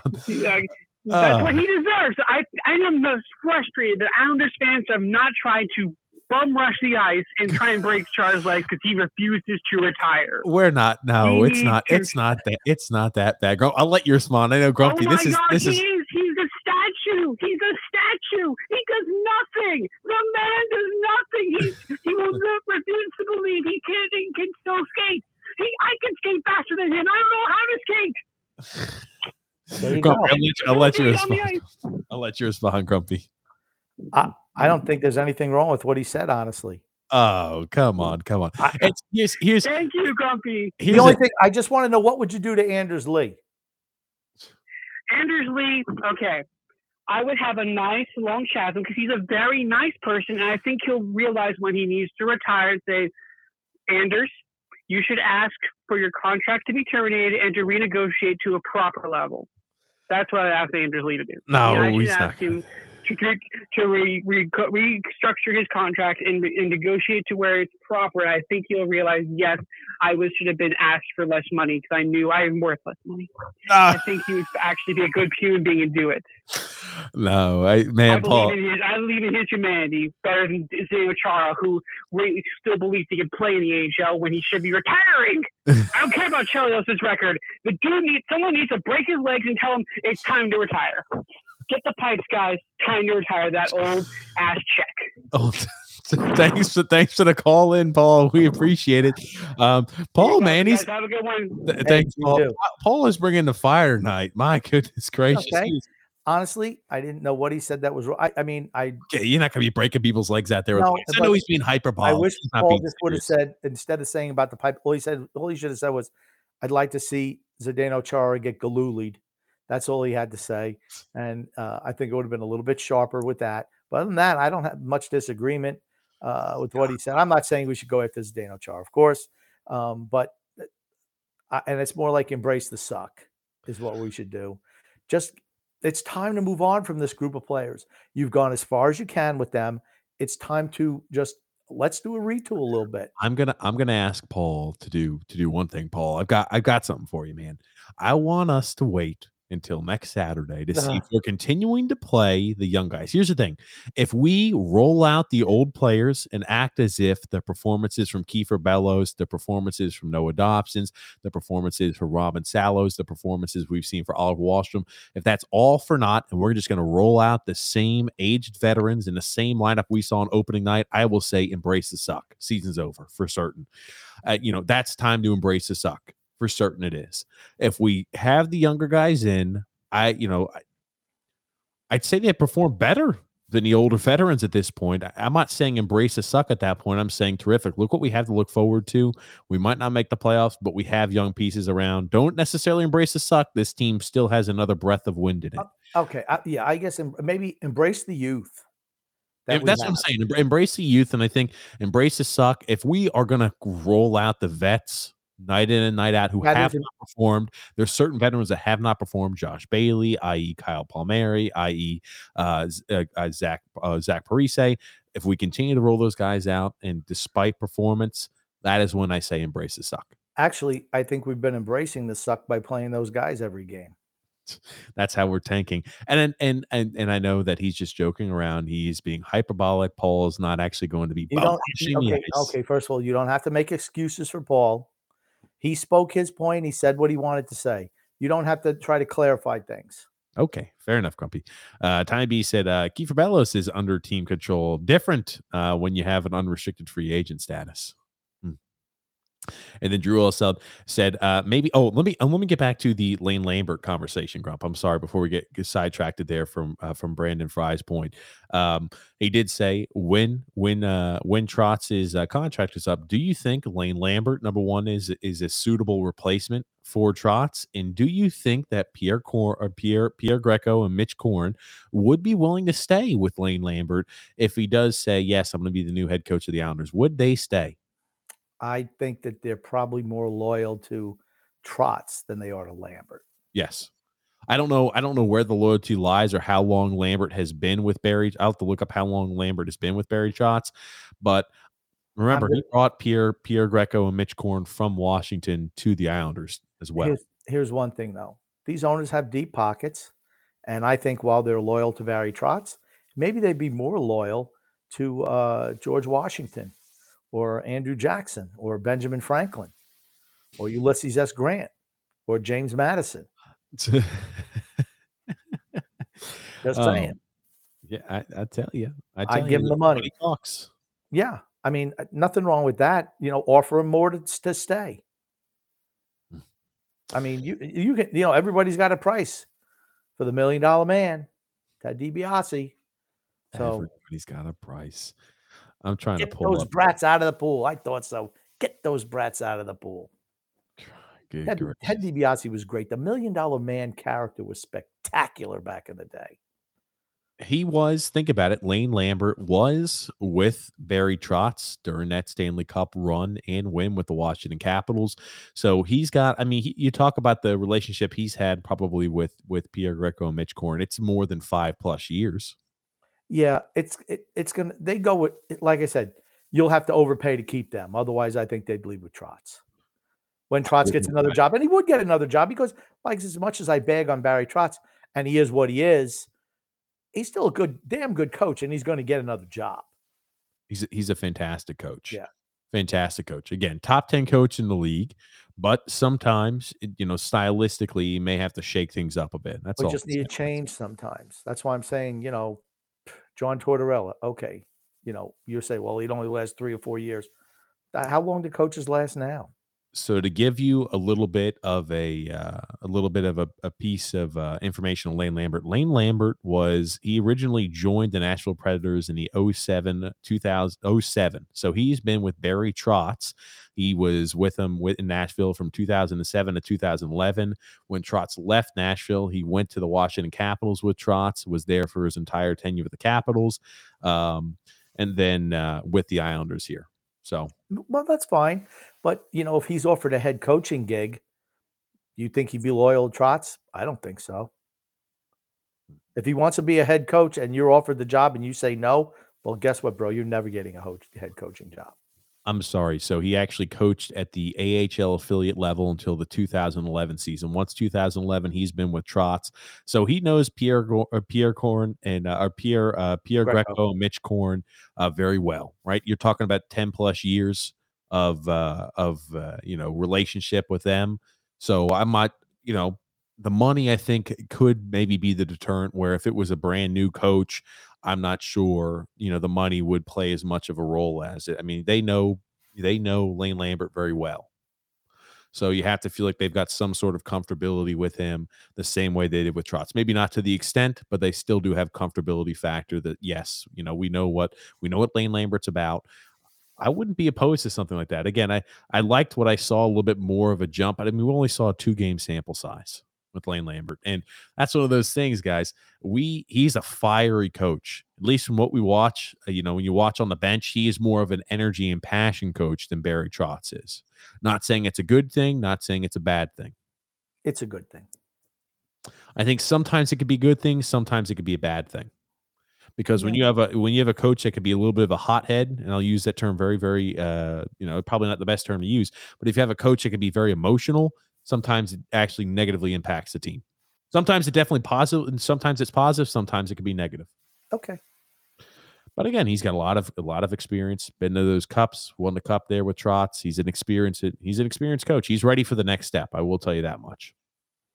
Well, Uh, Drew. L said, uh, "You think that maybe Barry is keeping the young guys minutes limited, so Lou doesn't have to pay them the bag, pay him a bag." no, no. Nope. Mhm. Um, I don't. and JG says here, I don't think that this team would respond to a guy like Tortorella. Well, you know what? The country club atmosphere where everybody has a spot has to change. Gotcha. I mean, best players should play. That's not the case here. There is no competition for spots. Never has been since um, since uh, Trotz has been here. Never. Josh Bailey said, "Hey, there's competition for spots now." That's That what he he's not. Maybe he's not as smart as they keep saying he is. Tommy B says Varlamov is worth a, worth a first round pick. Most first first round picks don't actually make it to the NHL till they're 21 or 22 years old. That's fine. I don't care. I want as many as I can get. Anthony Duclair. Yep. Thanks for that, Joel. And then uh, Frank K said Edmonton is the perfect fit for Varlamov. Hmm. I was about to say, I think if you're a goalie and you go to Edmonton, you say, holy shit. He'll get exposed there. I'm about to say it's very easy to get exposed in Edmonton. They're going to be giving up a lot of chances, and you've got to be a fantastic netminder. I mean, you wonder what Vasilevskiy or Shesterkin's numbers would look like in Edmonton. I'm not saying they'd be, uh, you know, deplorable, but they definitely wouldn't be as good as they are currently. Yeah, you'd have to stop a lot of breakaways, a lot of odd man chances. They're not a great team defensively. They're not. That's that's where Varlamov benefits, just like Robin Lehner and Thomas Greiss before him, all benefited from playing in this system. Michael T saying he doesn't see Varlamov bringing in a first rounder, let alone something else. Okay. Fair enough. We would see. I, I don't think they're going to move Varlamov, but if they do and they're sellers at the deadline, I think he's going to get a, a, you know, a pleasant return for us. Drew L says, "Yeah, people didn't like Duclair because I think, uh, from what I heard from Tortorella, said that he he may have had an attitude problem. Yet you hear none of this while he's in Florida. That's uh that's uh Joel Quenneville for you. Joel Quenneville, Joel Quenneville is the best coach in the NA, best coach not in the NHL. And earlier this year, he was the best coach in the NHL. He's the best coach in the league. Who the hell? And uh, ooh, one of the one of the Sutter brothers, Grump. Who the hell was it? Darryl Sutter. Darryl Sutter. Darryl Sutter's really good too. I, I know Darryl Sutter likes to be on the West Coast, and he's old and up there now. He hasn't taken a job. Darryl Sutter used to be ooh, chef. Well, he's with Calgary now. Oh, he's with Calgary. Yeah. I'm sorry, I forgot. Yeah. He's. I mean, what's I got to look up what Calgary's record is. Darryl Calgary's really good. He's coach. he's turned them around this year. Done a really good job. He's a good coach. He's a defense first guy too, but they don't abandon the offense like they do here. I mean, you know, I mean, Jacob Markstrom has looked great in goal for them this year. They lost Giordano, no loss there. Uh, they're playing extremely well, Calgary. Currently, Calgary. 33 games played, 40 points on the season for Calgary, sitting in third in their division, but they do have three games in hand over the Anaheim Ducks and four games in hand over the uh, the uh, Vegas Golden Knights. Yeah. So again, a team that is looking like they're definitely in the playoff picture. That's that's for certain. The Anaheim. Let's talk a little second about the Anaheim Ducks. Man, oh man, the Ducks have performed this year. Grump. Yep. Amazing what happens when you move a bunch of veterans out and you just start playing younger players. Amazing. Yeah, I tell you, and I mean ugh, that you got some you got some reason to be excited if you're a Ducks fan. That's for certain. Um, that being said, it's not Ducks podcast. Um, but uh, uh, Scott L said not everyone just Lou overpays. Uh, there you go, Scott. Exactly right. I think he's a top goalie too, Tommy B. I think he again. I think the his value in the league is that of a top goalie. That's all. Um, Matthew S said, um, if they think they have a goaltending problem, but still think that they can make the playoffs, uh, then uh, they will make the trade for first round pick. Edmonton, cough, cough. And then what? What did uh, what did Tyler T- Toffoli go for? Um, when, how many long ago was he traded? Was it two years ago? I don't think it was last year, was it? And I think it was. I think it was a first round pick, but I don't think much Tyler more. Toffoli was traded for nickels, if I remember correctly, right? I I don't He remember. was traded for pennies. Okay. Um, Tyler Toffoli was traded um, for a second round pick in the 2020 NHL draft and the rights for Tim Schaller and Tyler Madden. Because I remember when that trade happened, I'm like, why the hell were we not pounding on the door for Tyler Toffoli? That's what I'm saying. I mean, not everyone gets traded for a king's ransom, but Lou Lamoriello he'll give up anything for the guys he wants. He'd care less. He's just about 80 years old. What the hell? I ain't gonna be around when uh, the chickens come home to roost, Bobby Boucher. Oh man, oh man. And again, even on that Montreal team, he's still relatively he's 29 years old. I mean, he's getting up there in age. But I mean, 17 points on that miserable Montreal team should tell you something. I mean, even, you know, again, bad teams have players that score, but still. Um, George P said, "My God, this uh, this is unlistenable. Trotz continues to play underperforming veterans. We have no cap. We need uh, more than one player to fix our current situation. A project player is a waste of time." I don't I know. don't know, may- George. Maybe he's They're, talk- they're talking about what I would ask for as a price for for Varlamov. oh, you think? Well, maybe it was Chychrun. Chychrun. No, it was it was Varlamov. Grump. They because remember I wanted a project player, a project player, and a first round pick. But uh, Michael T said, "You gotta help. You gotta help for Var- for Barzal for the love, uh, for love of of all that's holy already. You got to get help for Matt Barzal. You got to get him signed first. Uh, JG says, "What do you guys think about the Sharks waiving Evander Kane?" I'm gonna leave that to you, Grump, and I'll be right back. Yeah. Um, we knew that was coming. He was never after everything that the league went on with with COVID, and he went in uh, on this over uh, off season with the, uh, you know, the illegal vaccination card, the gambling thing, the ex wife slash girlfriend. I don't know what. Everyone knew that he was going to get released sooner or later. Uh, he's 30 years old. His career is over. I don't see anyone taking a shot on him. Not in the NHL. The NHL is not uh, the NFL or um, oh the NBA. It's just not going to happen. If a guy's a problem, they just write him off. And I don't think his talent level, honestly, is commensurate with giving him another chance. Uh, you'd have to be desperate to sign Evander Kane. His numbers were down anyway. He's never been a good team guy, no matter where he's been, either Winnipeg or Buffalo or San Jose. And the biggest condemnation of him this offseason was that no one, not one of his San Jose teammates, stuck up for him. Not a one. They did not want him on the team. That's the biggest concern if you're Evander uh, Kane. It's like nobody on my team wants me. How marketable could you be? If you go to another general manager and says, "Yeah, I want to play there," say, "Well, what happened in San Jose?"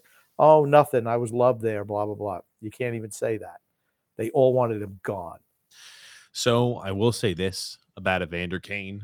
Um, you say the talent's kind of falling off a bit. You look at production. He is 30 years old. He has a laundry list. And I say laundry list, I mean a laundry list of issues. He's been a problem, quote unquote, everywhere he's been. They said that maybe he fixed things in San Jose originally when he moved there, and that's why he signed that big contract. Yeah, not so much. Um, I do want to show you. You said his stats were not good as of recent, Grump. I will just show you the stats here of Evander Kane because remember, he was with the AHL affiliate this year. They immediately sent him down. You're talking about a guy, even last season, 2020, 2021, 56 games played, 49 points, minus one. Talking about he was in the AHL this season, five games played, two goals, six assists, eight points, plus three.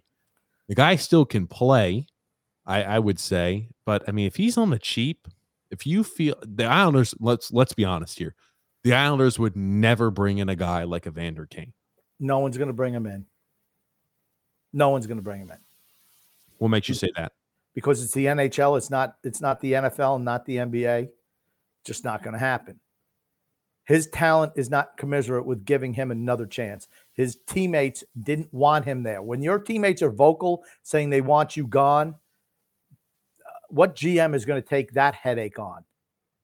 What's wrong with a one year contract? A one year prove a deal. If not, you just cut his ass. Because GMs talk to one another. That's why. I'm just saying, what's what He's a bad guy.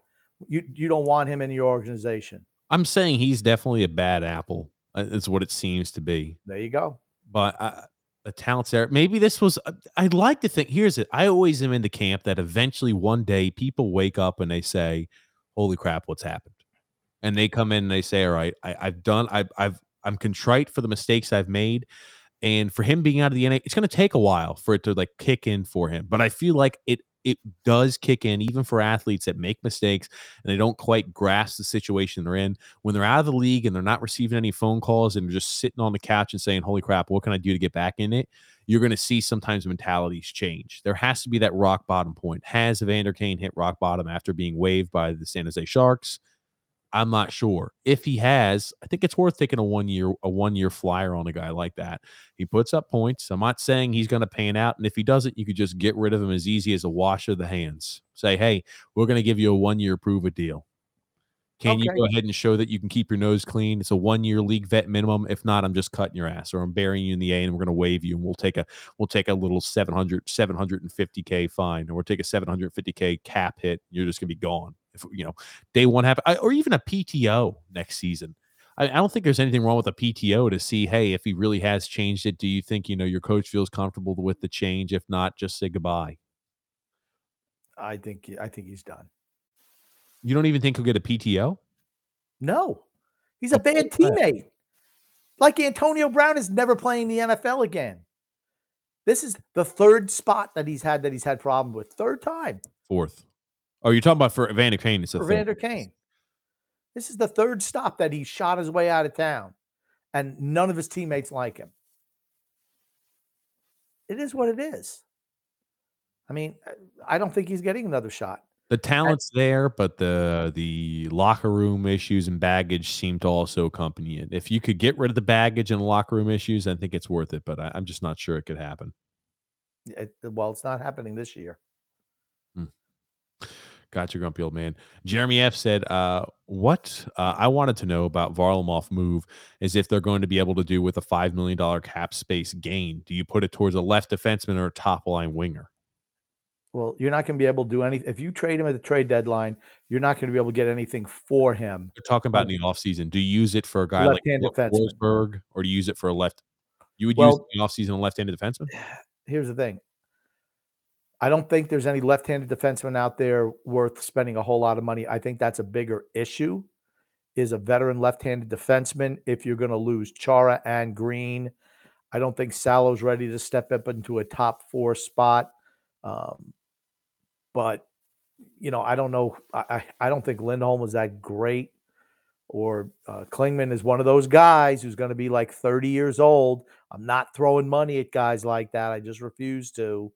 So Do you think Uh, the Islanders are going to be heavy on Filip Forsberg this offseason? The guy's got 26 games played, games played, 18 goals, 11 assists, 29 points, and a plus two. Given he'll never produce a point per game average with the Islanders, but he would be a desperate need for a top line winger to provide for Matt Barzal. Could you imagine a Filip Forsberg on the left hand side, Matt Barzal centering that line with Oliver Wahlstrom on the right hand side next year? Could you imagine how deadly that line would be?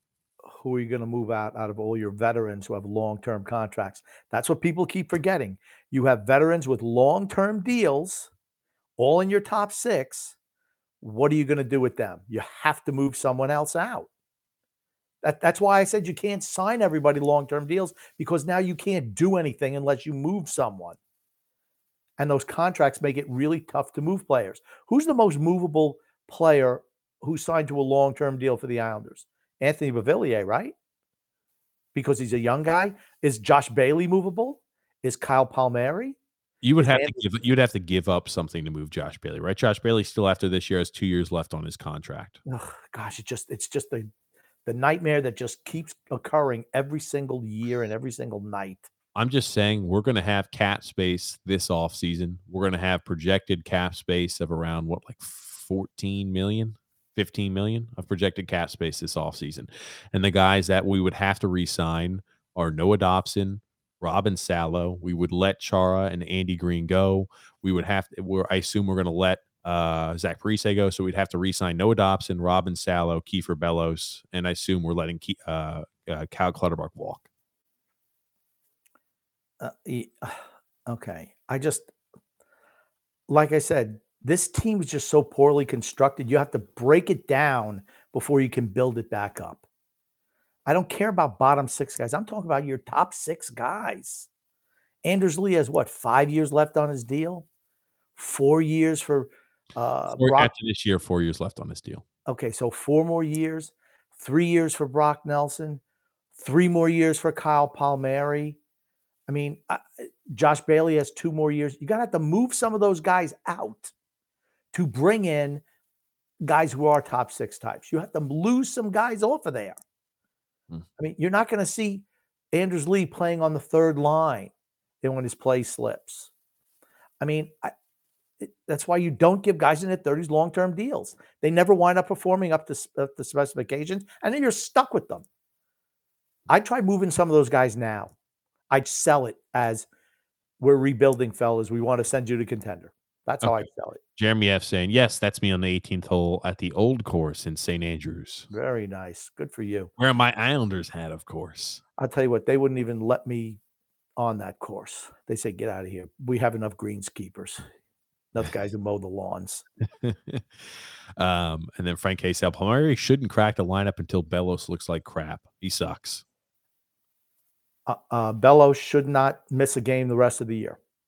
He should play every game the rest of the year. Even if he does look crappy, I don't care. We're just, we'll talk to you, but you're going to get your regular shift. You're going to get your regular minutes. Play yourself through it. That's what they should do. Say it again one more time, Grump. If Bellows starts having a little bit of stretch where he's not playing well, I don't bench him. I talk to him. I say, hey, you're going to play every night. Get yourself out of this funk because we believe in you and we want you to be one of our top six guys going forward. See what that does for his confidence. Don't I don't want to see what he's done in the past with him, which is if he makes one mistake in a game, he gets ripped in the press and then benched for the rest of the year. That that's when you got guys who are afraid to play their game. Everyone's not going to have a great game every night. Uh, Frank K saying Boston would love to have Kyle Palmieri. Move him. I don't. I think he's just. Uh, well, who knows? Um, Michael T said this team is not going to go eight and two in their next ten games. Sorry to burst your bubble, but there's no freaking way. We have a very, very. You look at the schedule. We have a lot of very winnable games against uh, the lower tier teams in the NHL, and they're all at home. The next ten games are all at home. I think said if we didn't go eight and two or seven and three at the worst, there's no shot of us making it. That's what I said. I said if we don't come away, I mean, 14 points on this stretch of the next 10 games is looked at as a okay, we didn't do a great job. We need to do better.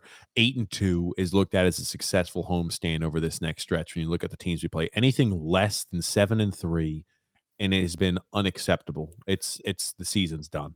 You I- look at it. I mean, you got to come in with a lot of points over these home games. There are a lot of winnable teams you're playing against. Seriously, an eight, eight or nine wins is hey, that's a real success. Or ten.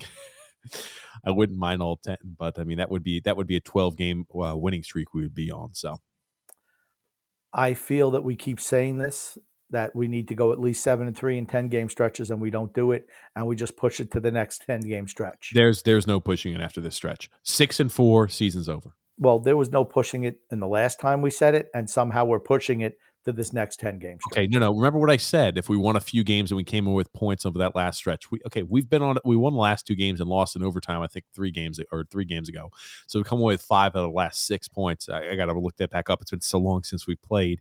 Um, but I'm just saying, you got to come in with 16 points. I mean, 14 bare minimum. Anything less than seven and four or seven and three uh, season is is all she wrote. That's all. I'm saying. I, I- I'm going to ask it the question again to everyone out there: Is just squeaking into the playoffs and getting blown out in the first round? Would you consider that a success? I don't will. I will say this. I thought we just squeaked in the playoffs last year and two years ago. We, you know, we just squeaked in the playoffs. We're not winning division anytime soon. We haven't done it since Trotz has been here. But every time we make the playoffs, we're winning at least a round or two. We're making it to the Eastern Conference Finals. I thought last year, the way our team was playing around the playoff time period, we were freaking done. We were losing games ad nauseum. We weren't playing good hockey. It looked like the team was unmotivated, gassed, even during a shortened season. And they get to the playoffs, and albeit they played against teams with goalies, one that had a torn hip labrum that needed surgery that he didn't recover from until January 22nd of this year. Here we're talking about Tuukka Rask and Tristan Jarry, who just shit the bed and could not make a save high glove side to save his life. He so was blind. from that, yes. They played a blind goalie in the first round, and they played a guy with one hip. Yeah, so that's what I'm saying here, Grump. I know we kept pushing it off, but over the last three games, with a possible six points, we came away with five. All I'm saying here is if you look at it and say, if we come away with 16 points out of these next 10 games, we had we did our thing with 10 games and the only game we missed was the washington game and we there was no way we could have made the point total we said we had to and we pushed it again we wound up pushing it again we played these three games and now we're saying the next 10 game stretch so in essence we just skipped three games and then went to a next 10 game stretch here's the thing we're not making the playoffs Okay. And then uh, Mario says here the problem with the Trotz counterpoint of the offensive style is that the Islanders are too slow to counterpunch. true That Where- hurts. we had some guys who could jump into the play a little bit last year. I think that as the players age out, they don't skate as well. And sometimes that half a stride where you can't get back in the defensive zone is the same half a stride that you can't get that jump and, as a counterattack. Brett W says the more I witness Trotz's defensive first style, the more I'm shocked with how he coexisted with Ovechkin as long as he did. Uh, Ovechkin, I don't think Ovechkin liked him myself. I don't think Ovechkin liked him. And I think they just tolerated one another. Ovechkin didn't even buy into the system till the last year. And as soon as he bought in, they won a cup. They won a cup, and then that was that.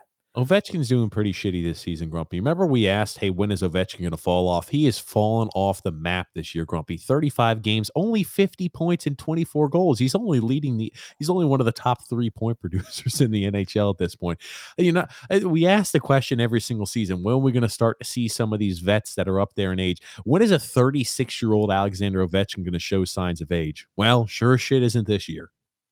Um the That's- problem with when I Washington. see- when I see stuff like that, Grumpy, it's nuts. 36 years old, 50 point production, 50, 50 points already through 30, 35 games this year. It's nuts. supremely talented players who take care of themselves are able to play longer than normal players.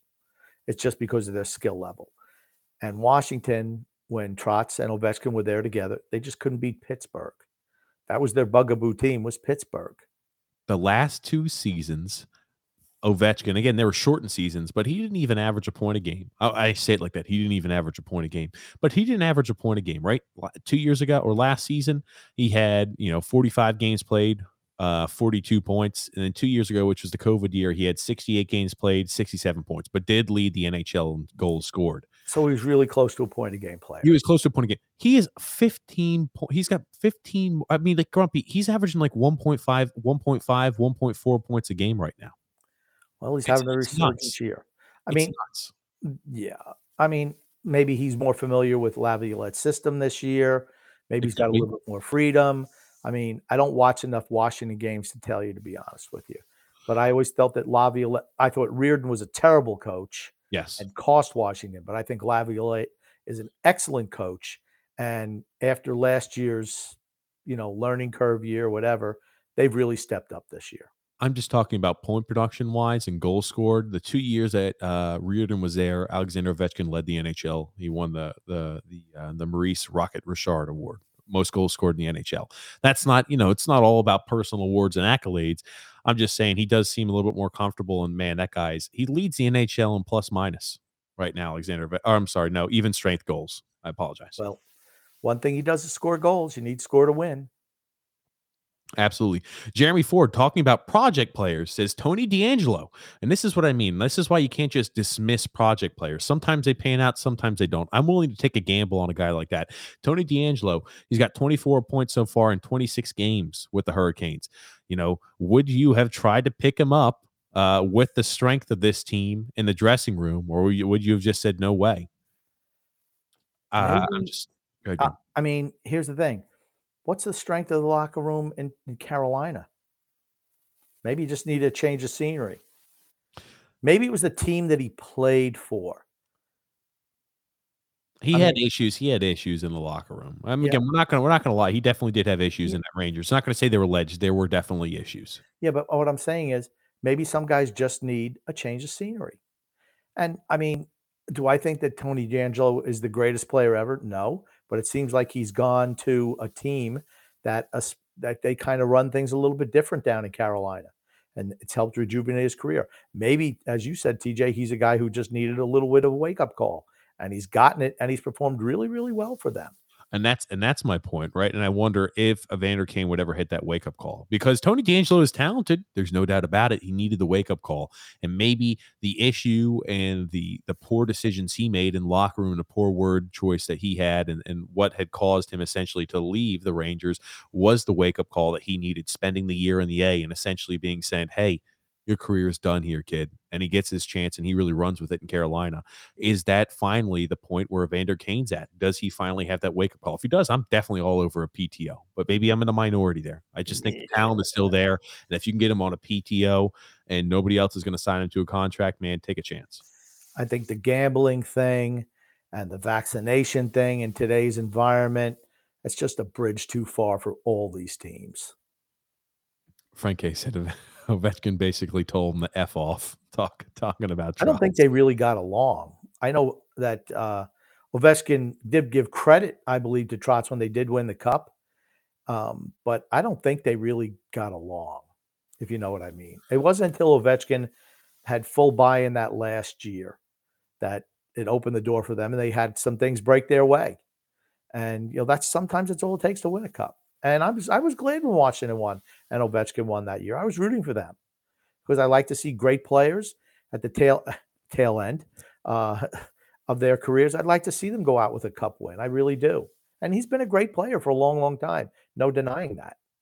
Swerve nine five one says vote for Zach Parise for NHL All Star for the Islanders. Yeah, there, there we go. And then Mario said, uh, "What I saw is that some players were considering not going to the AH, the uh, the All Star game if selected. Okay, maybe that's what I saw. They would not go because of the COVID and the environment it was. Well, I saw something about the All Star game. Maybe okay, that's maybe what I saw. You might see players say, you know what, screw that. I'm not going because it's only just a cash cow for the league. They get nothing out of that. Tommy B said uh, Devon Toews is given away for nothing.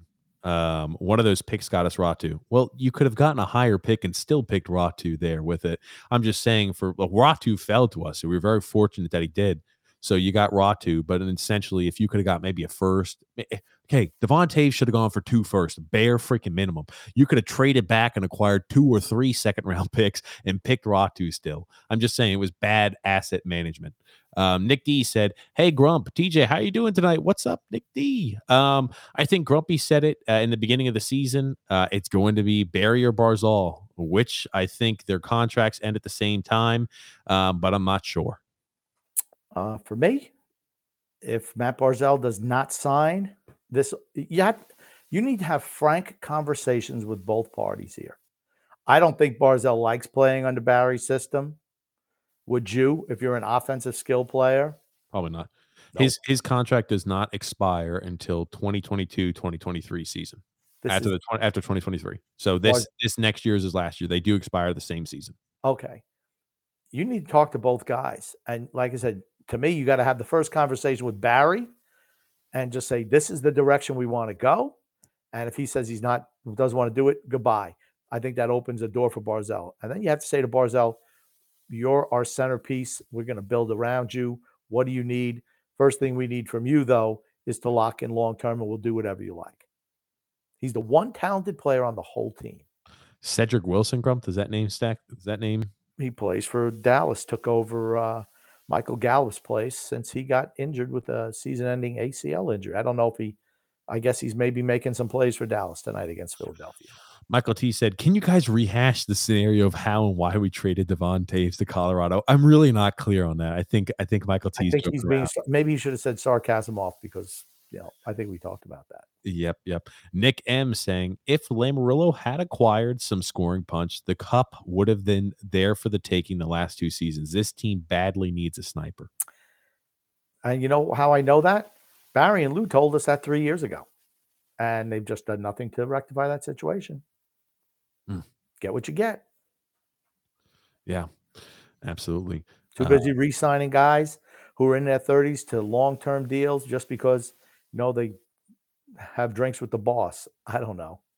Alexander said, Hey guys, you know, I feel that this team may be able to put it together a little bit of a run and sneak into the playoffs, but uh, that to happen, Beauvillier needs to step it up. The defense needs to step it up as well as they could swing a deal together for a sniper. Yeah, about the, the star and the moons have to align in every, in order for everything to happen for the Islanders no, to sneak in. No way, no way I'm making some type of trade to improve this year's team. No freaking way you would have to i'm talking about before the trade deadline you would have had to rattle off a huge point streak or huge win streak. You'd have to have a 17 18 game point or win streak something crazy like we had a few years ago maybe a 24 game point streak you'd have to have in order for you to make any possible thought of doubling down on this team any thought. We don't play 24 games before the deadline so that's not happening. I'm not making a deal well, right now on a three game point streak. Do we play 21 games before uh, here's the thing. We play 18 games before. If we're on a 21 game point streak, I could maybe justify it.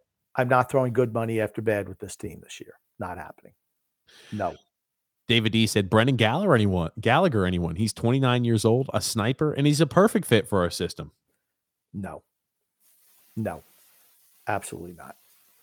Too no. small, too small, too old. When's his contract due? I bet sooner than you think. I, I don't want. I like I said, I'm not investing anything in this year's team. What has this team showed you to say yes? We should invest in you. They come out three quarters dead most of the time when the veterans play. I'm just interested to see what the lineup that Barry rolls out there the next week or so. That's what I want to see. Does he go back to the same old, same old, or does he give the guys who are actually producing and have sparked this little run? Does he give them a shot? Also, also worth mentioning. I don't think we mentioned this off the top. We should have. Uh, we've got Andy Francis on the show on Wednesday, and you talked about how long is Brendan Gallagher's contract. Brendan Gallagher still has another five years on his contract. No way. I'm sorry, no way.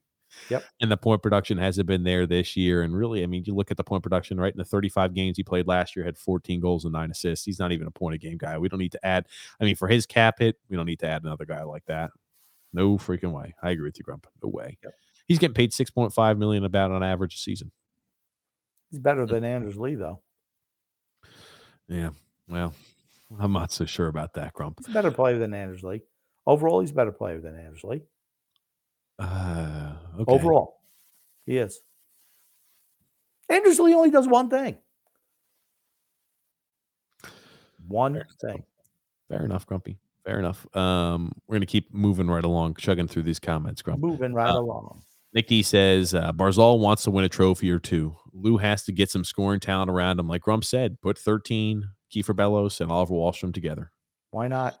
Um, and then you've got a comment here from Thomas B saying uh, Chychrun uh, would definitely improve the defense. However, Chychrun alone does not get this team to the finals. Therefore, no reason to make this trade. Yep. Agree. I agree.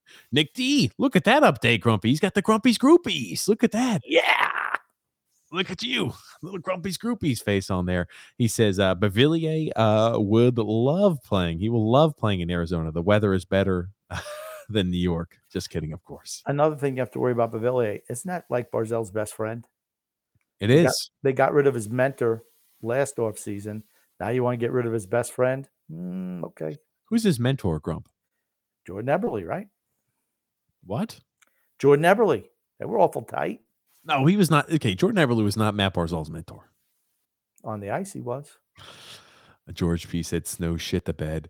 Um, David D said, "How about you swap uh swap Beauvillier and take back three million a bit, or how about you swap Butte? I'm not sure that is, and take back three million of Bailey's contract salary for Brendan Gallagher.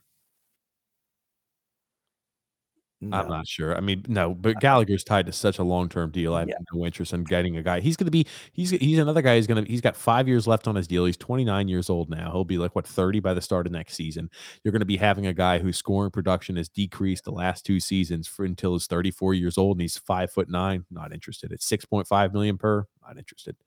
Um, No. And then George P said, "Where does all this magical cap space uh, to sign Dobson come from? We've got 14 million in cap space next season, uh, this offseason actually. So we've got a few guys to sign back. If you want to make a stab at at Forsberg, sure you sign. You try to piece together a short term deal for Noah Dobson. All I'm saying is, in the long run, Dobson's going to be one of those guys. If you wait and you give him a bridge type deal for another three or four years." When you sign him to an extension, he's going to be making nine or ten million per.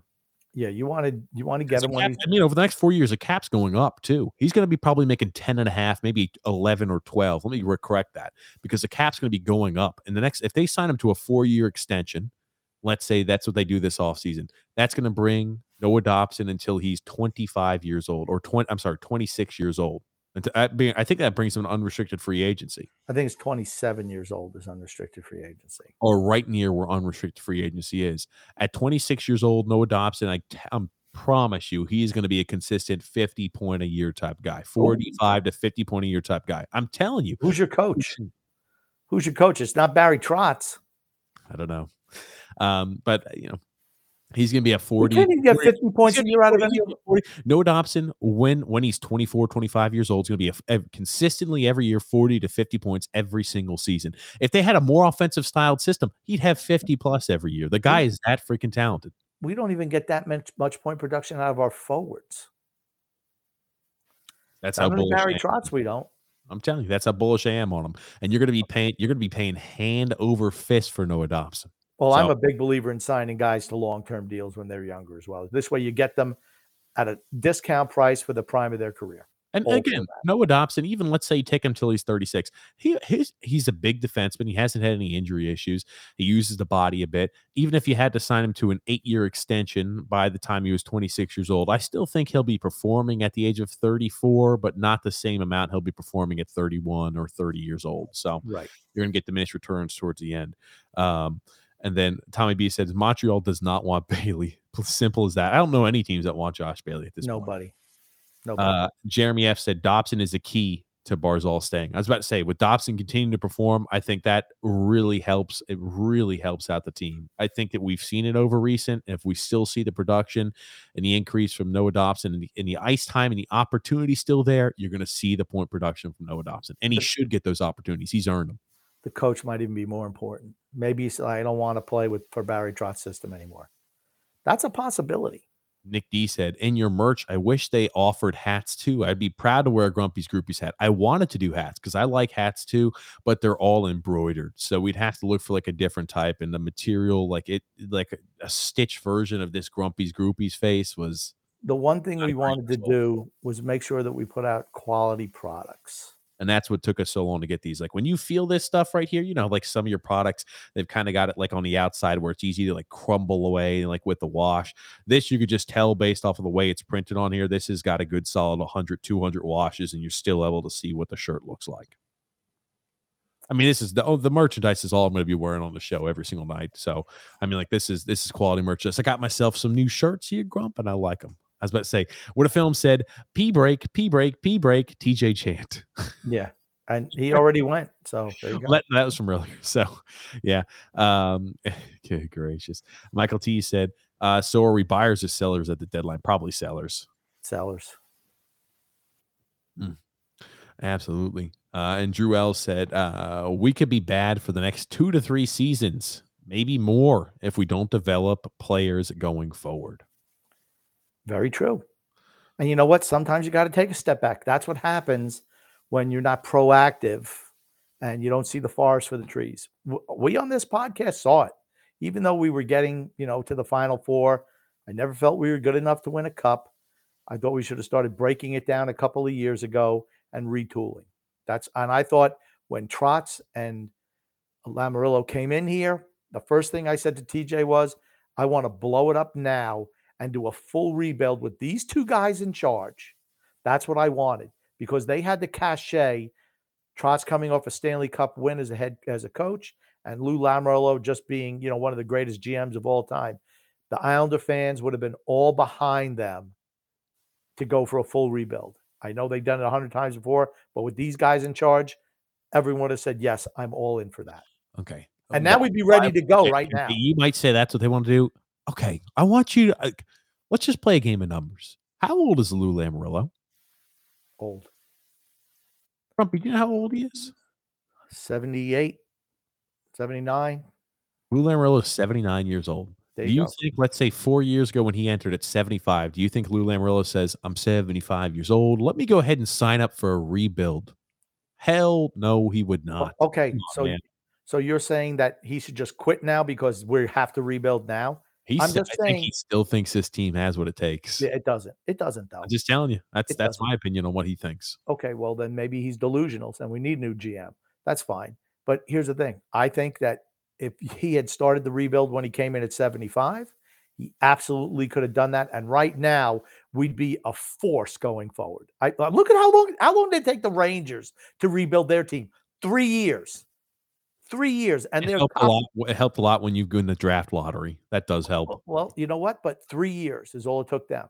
Send a letter to the fans. Mm. We're dumping everybody and we're rebuilding. Three years.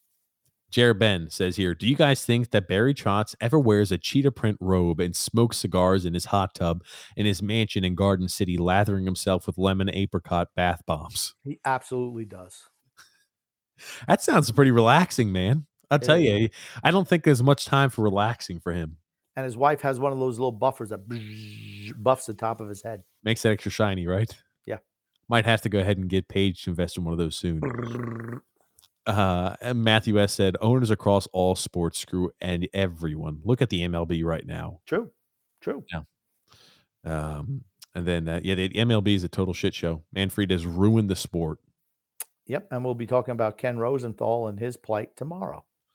Jared Ben says the shirts are crap. A two and a half year wait for a shirt design. It's a bit underwhelming, particularly the Bitmoji of the Barzal shirt. Yikes! Y'all should have come up with some render designs. You're saying we did. These are all these are all paid for designs. These are all ones that we had uh, we had people design personally for. So we like the designs. We like them all. I, I Um, will say we're not super creative, so you know we just came up with every kind of designs we could come up with. We're not skilled in that way. Um, Michael T said Char is a plus one when the Islanders. uh, when then the Islanders can make the playoffs this year? Well, then the Islanders can make the playoffs this year. Grump. No, Probably not. Yeah, I tell you. Um, and then uh, Frank K saying Antonio Brown is now known as a 32nd man, according to a group. oh yeah, I didn't. I didn't. He brought Yikes. someone into the team hotel Yeah, I did see that. who had COVID. Like I said, this guy's never getting another shot. He's never and that. So you say I'm all behind my teammates, and you bring in a woman with COVID. She had COVID. I didn't know that. She tested positive. She even said afterwards, "Yeah, he snuck me in. I just want to let know Tampa Bay know they should have everybody tested for COVID because I got it."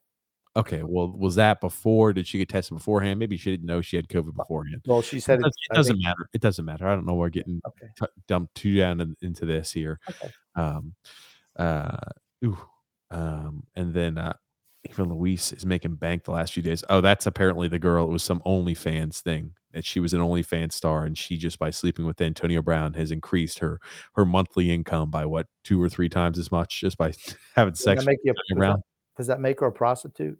She essentially she just sells pictures, I assume, and videos to people online. I don't think it's like that, but it's like an e girl is what they call them. Who the heck knows? Um, but she had to bang a guy to, and then put the pictures up. Antonio Brown apparently wanted her to film it and post it on her OnlyFans. I was like, when that's when I heard that. I was like, dude. Uh, apparently, she said Antonio Brown was insisting on that. I was like, not a good look for A- AB. That's all I'm going to say. So by trying to air dirty laundry, which was dirty laundry from Bruce Arians and Tampa Bay Buccaneers, AB's dirty laundry got aired, and it looks a lot worse than the other dirty laundry. Man, that dirty laundry is putrid. What a film said, Jerry Ben, who would win in a fight? You or TJ? oh no, I don't mind. He's not riding me. What? A, he's not riding me. Uh, I don't mind at all. Everything is always fun. It's all on fun and games. That's all I'm gonna say. Frank K said, "Smart chick." Mm. And then, uh, and then what a film said, TJ's a soft. Yeah, I'm not fighting anybody. Tommy B says here, I told y'all a few weeks ago, trade Mayfield if we're not in playoff contention at deadline. Yep, we 100% agree. Yep, no doubt about it. We should. Um, and then Jerben said, "Grumpy, I have a really good Oh. idea for a for a, a crossover. My 600 pound life and naked and afraid. Take 600 pound people and throw them in the woods in extreme environment for 30 days. Baked. Oh no, they die. I mean, like they Oh couldn't move around. They have they have a tough time moving around with my 600. Yeah, that'd be tough. Is They it- There was die. no refrigerators around. They'd really struggle. 30 days naked. Yeah. Oh man, oh man. Would it be a hit? You would have too many of the you'd have too many of the people die on the show. So no, I don't think so. It'd be canceled. you wouldn't you wouldn't be able to actually produce any content. It would be one of those, uh, you know, you'd have to watch it because it's like a train wreck. They would die, Grumpy. 600 pound individuals aren't like, yeah, let me go ahead and move around and hunt down my rabbit or go fishing. They're like, how can I make it to the trash can? How can I take out the trash this week? How can I go to the mailbox? How can I get the food sent to me? They have people pick them up food from the grocery store. Maybe they 600 could do like with those. think they're going to be out there naked and afraid, hunting down rabbits and and foraging the foraging for for uh, mushrooms? No, they have to have the cameraman would have to have a Twinkie supply for them. Come on, Maybe come they on. could do it. Maybe they could do what they do with like those whales that come up on shore. They could just have people, you know, pour water on them and, you know, scrub up their skin and stuff so that they could survive.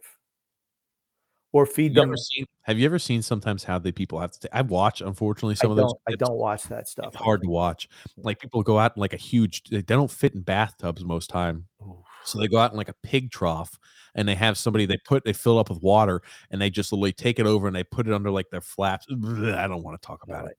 All right. Thanks for thanks for the graphic. ruined my appetite. I haven't eaten dinner yet, and I'm not eating dinner. Evening. All right. Just go to the next comment. Josephus said the Blues wanted Mayfield before the season started. They can have him. First round pick is all it takes. When is Char going to be on the Grumpy's couch, Grump? He should be here now. oh man, oh man. And the Seahawks, Wilson. Are the Seahawks playing tonight too? I don't think so. I don't know. I, I the games when they start playing NFL games on Saturday just always throws me for a loop at the end of the year. Uh, Toronto would be a good fit for him. I'd have no problem trading him to Toronto. Hmm. I think he would be good for Chiefs- the Toronto. Chiefs played today, and then the Cowboys are playing the Eagles. Okay, The Chiefs, Denver wind up crapping themselves at the end. They uh, turned the ball over in the red zone for an 80 something yard uh, touchdown return, which cost them the game. Michael T said, "Yeah, Toronto would be a good fit uh, at field. I'd be happy to take a first rounder from him for Mayfield. Yeah, I wouldn't- would, I, you know, like I said, it's, it's not about, oh, I'm not trading him to Toronto. Yeah, if that's the best you can get, if you get a first round pick, why not? I'd love to have three or four first round draft picks this year. Okay, Scott Mayfield, if he traded to Toronto, is going to go for much more than a first round pick. Okay, well, I'm just saying. Here's the thing: Scott Mayfield, my asking price, bare minimum is a first and a second. If you're trading, if you're a true seller, he's got one more year at 1.5 million per. And if you're a team that has a playoff window open, I can promise you a top four defenseman this year for the playoff run for 1.4 million. And next year, you'll have that additional player for 1.4 million for a top four defenseman, a first and a second, bare minimum. All right, calm down. I want you to get all worked up over there. If they're offering me first, I'm laughing them off. The, I'm laughing them away. Say, give me, call me back when you want to actually talk. Okay. Um, okay. Absolutely. Um, and then uh uh Jerben said, Boys, do you remember when you both, particularly Grump last year, said that last season would be a success if the Islanders made it uh as far or even a game further than they did the year before? In retrospect, last year was a success or failure. Um, I thought last season was, was a success. I guess you, you get to, make the Eastern Conference Finals, even though you don't win the cup. I still look at that as a successful year.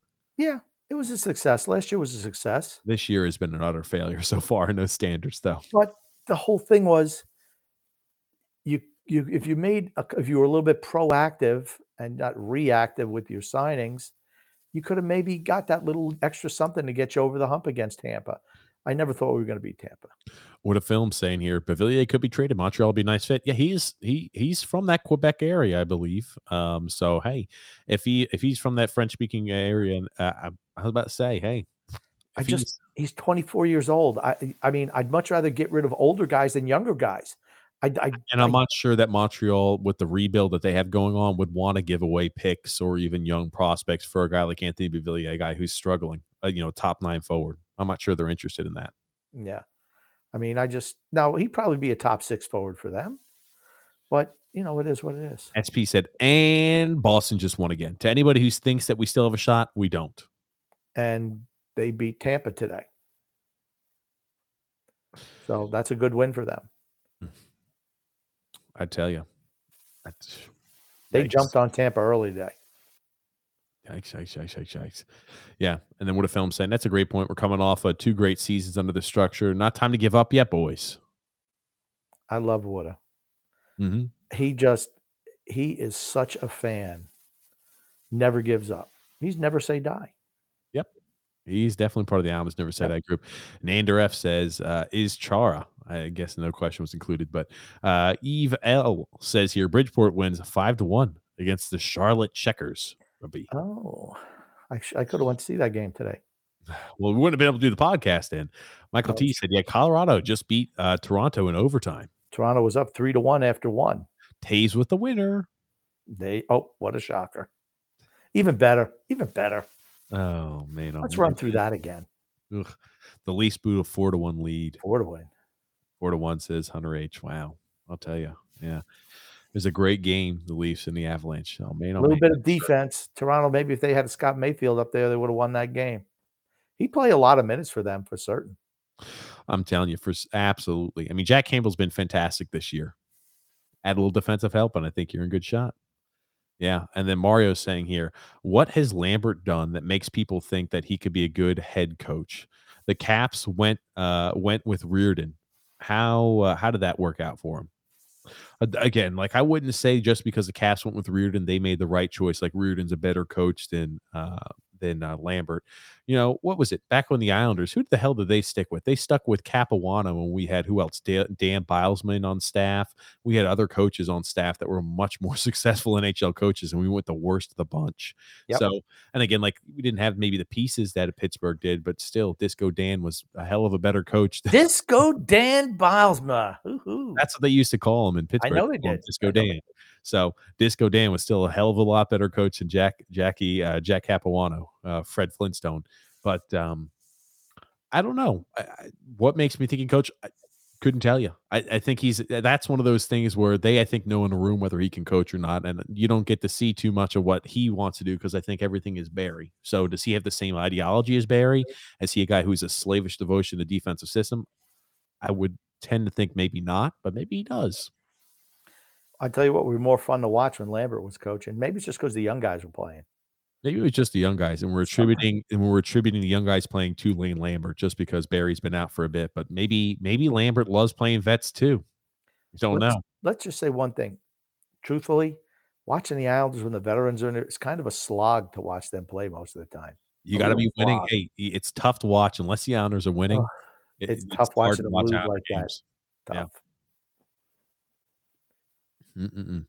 And then Jerben said, I know this is an unpopular opinion, but I really hope Evander Kane can revitalize his career. I know he struggled with a lot of personal stuff, but he's a great player. I do too. I, I never want to see a player get kicked out. It's the same reason why I always have a soft spot in my heart for um for uh, Josh Ho-Sang. Anytime a player struggles, there's always players that struggle with personal Yep. things. And I always want to see them be able to overcome those to to to make it. I mean, like all these players in their professional field, they all overcome struggles as a player you know, I, if they have personal issues, I want to see them overcome those personal issues too. It's about the fight. It's about, I mean, like the struggle that makes sports so entertaining to watch. People overcoming, you know, uh, hindrances in their way. Yeah, I don't think anyone doesn't hope that first of all he gets his personal life straightened out. That's more important than playing hockey. Jer Ben says here, maybe he can have a Robin Lehner esque comeback story and uh, iron out his personal life stuff. I certainly hope so. I do too. Yeah, why not? Um, and then uh ooh, we've got here uh Drew L said, Why did Grump look like Voldemort when he when he when he raved about the caller? Your nose shrunk and condensed together. I don't know. I don't remember that. I don't either. Oh man. Joe H saying here, wow, this caller's embarrassment. tonight." I tell you, he's not an embarrassment. That's why I was saying, guys. They said he's just being hyperbolic. Fans are be Oh, okay. Talking about the um Paul. Paul. I like Paul. Yeah, I, he's right. like, I'm about to say, people, fans, hey man, fans want to see team success. I get it. I wouldn't be saying, hey, we're taking. He's joking around. He's being hyperbolic. That's why I feel like I had to mention that to people because people, so, for whatever reason, are going to take what he said at face value. I don't take it at face value. There's, guess what? There was a little bit of there's sarcasm in there, and there's a little bit of hyperbole in that. That's why he's going over the top. I'm sure. I just didn't think that needed to be explained. Well, it does. So Paul OC said here, guys, do you realize we're 12 points behind Boston for the last playoff spot? But we do have three games in hand. We won't make it. Uh, we should sell in March. Yes, correct. And I think Boston's just going to get better. Tuukka Rask coming back. Matthew has said that guy Paul needs a set of no, he's just he's a, hey man, he's an enamored fan. I wouldn't say uh, People yes, say that. Okay, people say that about me all the time too. I need Yeah. a, a whatever. You need to be put away in a mental institution. Frank K said too many teams to pass. I've accepted that they're not making the playoffs. I'm just scouting out the younger guys at this point. yeah, there's nothing wrong with that. There's nothing wrong with that. That's how we as Islander fans live for a long, long time. Uh, Brandon Fry says here, uh, Capitals scored on themselves on a delayed penalty. Hey, they know how to score, whether it's against themselves or against the other team. Uh, Thomas B said, forget about changing Trotz. Any change should begin with Lou Lamoriello. Um, no, no. Brian B says, I think Lou also has to go before he does more damage.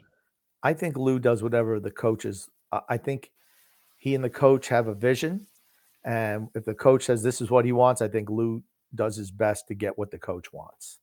That's what I think how it works. What a film said, uh, do you guys think that Edmonton would trade uh, trade Connor David for our entire team? Yes, I think they would. If they could make that fit into the For our cap. entire team, they'd have a solid defense. Barzal would have Fantastic netminder and Matt Barzal. Yeah, Yeah, uh, yeah, they would definitely do that. I would too. and we'd have Connor McDavid, and Barry would just make him stay in his own zone the whole day. Michael T said, "If we can get a first round pick for Varlamov, I think it's a must. It's a must that you that you do it. I think so too." Yes. Um, and then SP said, "I just saw an article titled "Would the Islanders forward Oliver Wahlstrom benefit with more ice time?" Honestly, that's that's the actual article title. Who the hell would be asking that? Again, I don't know. I don't read. I don't read any of these articles. I have no idea where this article came from, none whatsoever, and I don't really care where it came from. That being said, yeah, it's a no-brainer. What are you just going to pontificate on obvious things? I mean, like, are most of the readers of that that site where it's just like, oh, I, I maybe these are fans who kind of check in and watch the Islanders once every five games, and I don't really know. For them, I'm sure it does help, but for true blood Islander fans, they all know Oliver Wahlstrom would excel with more ice time. Click, click, click, click, click. Clickbait. I understand. Yep. Uh, Tommy B. Uh, and again, we have no idea where the article's from. Tommy B said, uh, "No on Evander Kane. No way, San Jose. I, That was. I uh, like it. I like it. That's uh, emphatic. No. Yeah. No way can Canseco. hey man, as a PTO, I'm all in. Uh Wahlstrom is still green. Uh his defensive play needs work. Uh, but uh, I guess you can't work on it if you're not playing enough. Good point, Woulda. Good point. What does he do? He scores goals. What does this team need to do? Score goals. Hmm. He's not defensively inept. He, but he's not Bob Gainey either. He's not should not be expected to be Bob Gainey. He's a goal scorer. Yeah. Just so, so stupid. I hate. Well, I- here's the I thing. He will. I think it's a good point, right? I How just- can you I- but I hate when- better defensively if you don't play don't play enough uh, enough uh, actual ice I know, minutes but- while you're playing his situations and scenarios on But there, I mean, seriously, that but that's the way Barry thinks. He's like, well, geez, if he's not Bob Gainey back there, I don't care if he scores. It's not what we want to do. That's just dumb thinking. It just is. You have to live with. He was not drafted to play defense. He was drafted to shoot the puck, put pucks in the net. That's what he's been drafted for. Don't try to. Ch- his skill set is what it is. You fit your system around the skill sets of the players, and you don't draft players just to fit your crappy ass system because that ain't working. Anthony R said, I agree with you about Kane, uh, but I'm telling you, uh, I'm telling you, a playoff team will sign him for the rest of the year. I would, I don't know what's going to happen with Kane. I don't think anybody's going to take a risk on him this season. I think that, especially if you're a playoff team, unless like you lose a, a guy after the trade deadline, right? You you say, hey, we we didn't need to make too many additions. We added a defensive piece, and we lose a fantastic left winger after the trade deadline. There's nothing we can do to, uh, you know, we don't have enough uh, organizational depth, and now we're going to be really short of left-handed defenseman. That would be the only the only time I'd see Evander Kane being looked at. But I, I think people would rather look for the trade deadline than bringing in a guy who's got a lot of question marks around him right now. No, he's not. He's not getting picked up. We can promise you he'll never be ever picked up by Winnipeg. He'll never ever be picked up by San Jose again, and he'll never ever be picked up by the Buffalo Sabres. Right? All those bridges are burned if those three organizations. He's he's not getting signed anywhere. Okay. And then Tommy B says, I think Kane should be a regular on a TJ Negropio Man show. Hey man, if he's looking for if he's looking for a little bit a little bit of something, we'll be more than happy to have him on this show. Well, he'd fit right with the DraftKings motif. He could tell you what to bet, how to bet. Exactly. He can give us a little bit more of an in- in-depth Fits right breakdown. Yeah. Uh, and then Anthony R said, "Yeah, bad teammate. Isn't that? Uh, wasn't that um, Tony DeAngelo had that rep for being a bad teammate, being a bad guy? Michael Yeah. Said he's a bad man. That. Bad man. Oh man, oh, man. What a film I'm said. a bad man. That was Johnny B. Bad. Lee for Kane, right? TC, yeah, what a film's grumpy old man mischaracterizes it all the No, time. No, no, no, no, no. We're, not, getting into today. We're not hashing this up. It's too late. It's in way too late in the podcast to talk about today. That's a podcast on its own. Can we just can we just sell, sell, sell at the deadline? Clutter should be on the bus out of town now. You should definitely sell Clutterbuck too. Yep. Absolutely. He'll get something. Don't assume Clutterbuck won't be back. Tommy. Clutterbuck's Tommy, had a very good season. I, dude, I do want I do Tommy, want Tommy, Tommy. Tommy, Tommy. You want to see me lose my mind? Let's sign Cal Clutterbuck back to a, like a three or four year deal at 33, 34, whatever, however many old he is. 34 years old. No, no, no, no, no, no, no. So No. we're have a 35 or 36 year old fourth line, fourth liner. I'm sorry. I know he's played well this year. Cal Clutterbuck, I'm sorry. I, we can't have Cal. He's too Please old. Go. If you want to sign him back, one year vet minimum. That's it. That's all fourth liners deserve. Matt Martin, you want it to come back? Not, not. Don't make him the six million dollar man. One year, seven fifty k. That's it. That's it. If you want to come back, otherwise, see you later. And then we got a comment here from Anthony R. and says, unless Trotz is gone, and even Lou, to be honest, there's no way that Lee, Bailey, Nelson, or Jean Gabriel Pageau go. I agree with you, Grump. It's hopeless. It's uh, yeah. I mean, we just not need to have a change in philosophy. That's the biggest thing. Martin has been bad for certain. He has, and also Cizikas has struggled. Yeah. They So all suck, except for Clutterbuck's been okay on that fourth line. Other than that, I would rather have a line of Czarnik, Ross Johnston, and Cal Clutterbuck out there on the ice, and we're paying Matt Martin one and a half million for the next two seasons after this one. Again, you can always release him at that point, but it's still like you're unless you do and unless you waive him, you're paying Matt Martin one and a half million for the next two years, and Cal and in Casey Cizikas two point five million for the next five. Not good, not good management. I- not I good mean, management of funds. as soon, as soon as we found out what that, I mean, I was saying Erik Haula, right? Two years, two point one million. That's what he signed for in Boston. That's what I would offered Casey Cizikas. If he didn't want it, see you later. If you get more than that, Casey, more power to you. What a film said Beauvillier and, and uh, Varlamov might be on the trade block. That's okay. I was about to say, I, I neither of those guys would be like guys I'd say no, I'm never moving. But I just sure. If you're selling Beauvillier, I feel like you're going to get the lowest value for him now. Hold on to him. His value can't go much lower than what it is now. I, I really don't think it can. I don't think he's underneath what a third line scorer is, and that's what his value is at the moment. I, I'd hold on to him, and maybe he could show a glimpse of something or a reason for somebody to think that maybe he could make his way into a top six, and that's when you sell him. Yeah, I just, You know, but they, you thought Ho-Sang's value couldn't get any lower every single year. We kept on saying that if you want to move him, move him. They never did, and he wound up just getting waived. I mean, no one signed him. I don't know what he's doing with the Marlies, but I bet it's better than. Uh, 17 points in 20 some odd games, 10 goals. no, there you I go. recall correctly. I mean, he hasn't been lighting it up, but he's been putting up points. Ten goals. I'd lead this team in scoring. Okay, it's in the A. I know. I was about to say Grumpy. So I mean, he's. I mean, uh, let me pull up exactly. Yeah, 23 games played, 10 goals, seven assists, so 17 points in 23 games played in the A. Okay. Um, and then Paulo C said Boston would never pay Palmieri that salary. That's why Boston would never trade for him. Boston knows how to pay their players. Just look at the team salary. I don't. I, Boston has done. Boston did some questionable shit this offseason. When they signed Linus Ullmark, I'm like, why? Because they didn't know if Rask was going to be able to come back.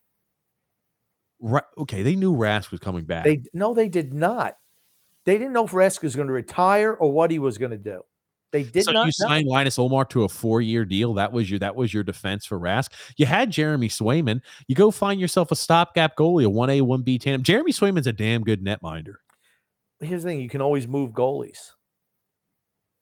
I'm just saying, Linus Ullmark was not the answer, and they signed him to a four-year deal. Okay, but they know how. Uh, okay, their salary they they know how to handle the salary cap. Their best players get paid. They have a bunch of garbage down at the bottom, but they don't get paid anything. You don't see them overpaying their fourth line and third line. They just don't do it. They move those guys out when they're due for a raise. They know how to draft. They draft Boston type players. Boston type players, right? Grump Boston. Right. Um, anyway, that being said, moving right along, Palmieri buyout numbers are very doable. It's a dead cap hit of 1.6 million. For what six years though?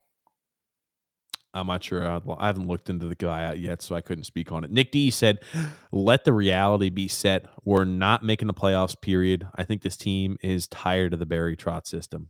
I think it's that the team can't play the Barry Trotz system anymore because they're just older and they can't do it anymore physically. Tough system to play, game in, game out, day after day. Tony D saying, "Yep, uh, looks like the Rangers he had a lot of issues from the start. He had the big one that last season. Yeah, he had that one big season.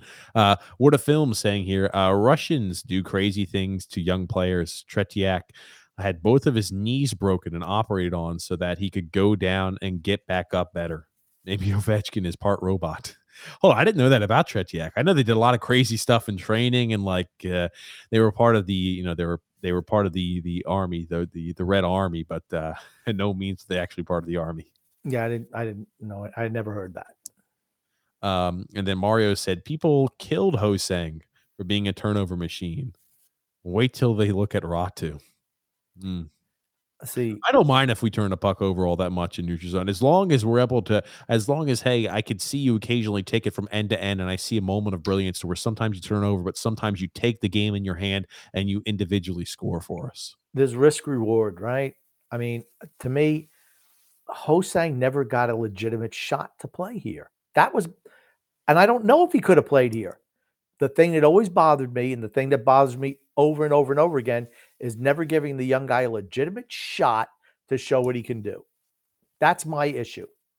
I'm not saying that they're right or wrong on that judgment, but they never gave him a shot. Vinny Smith, the mighty traffic cone, says, Hey guys, biggest issue with this team is signing the fourth line. Now, uh, where to move the dead weight on this team? Then we got a lot of deadwood. It's littered up on our forward our forward group, littered with deadwood. I, I just about everybody. There's maybe five five forwards who I consider okay, they're worth keeping. Maybe a little bit more than five. Ross Johnston, I'd keep. Um, so we got Johnston, Pageau, I would keep just for another year to see how he is. Barzal, Beauvillier, Wahlstrom, Bellows. That's it. Six guys. Six guys. Everybody else can go. Uh, Tommy B said "D- Noah Dobson won't get a fourth year, a four year deal. I assume they're probably going to give him a two or three year, and they're still going to have him under under restricted free agency. Then they're going to sign him to an eight year extension. I'm just saying, if I'm the if I'm the Islanders and you have that cap space, sign him to an eight year, seven million per. I'm telling you, the production you're going to see out of a guy like that, unreal. I don't think I don't think Lou is proactive like that though. like like Robin Salo is not going to get a huge deal. That's a guy you could sign to a two or three year extension, maybe one and a half, two million per, because he hasn't been given much ice time this year yet in the NHL. You don't really know all that much what you have into him. And again, even if he comes out and starts playing well at the end of the season, I don't think he's going to build enough momentum and traction to say, "Hey, I'm, I'm I warrant a larger contract." You're going to get him on the cheap. You'll get Kieffer Bellows uh, again if you choose to resign him and not trade him away. You're going to get Kieffer Bellows on the cheap. Again, he's performed a bit, but he ha- doesn't have a long track record. You're going to get him on the cheap. You've got cap space. I would no problem at all re-signing Noah Dobson to a long-term deal, being proactive about it. It's going to pay benefits long term. True. True. How about we ask Bailey to be a real team player and quit? Says what else? He's not that much of a team guy. Uh yeah, yeah. And here's the thing, like with Anders Lee, he's he yeah, he's not gonna retire when you know he's not gonna take less money either. And I don't blame him. Hey, if you earn that contract then you're gonna get, get paid it. I I take the money if you can. Um uh Paulo C said, Why do we want to get rid of younger players like Beauvillier? Guys worry about getting rid of older players. We've got a ton of those. Yeah, I don't want to get rid of anybody, any of the young guys. The old guys are all on the block, every one of them. And if Pageau had to go too, I'd be, I mean, I'd be willing to move him.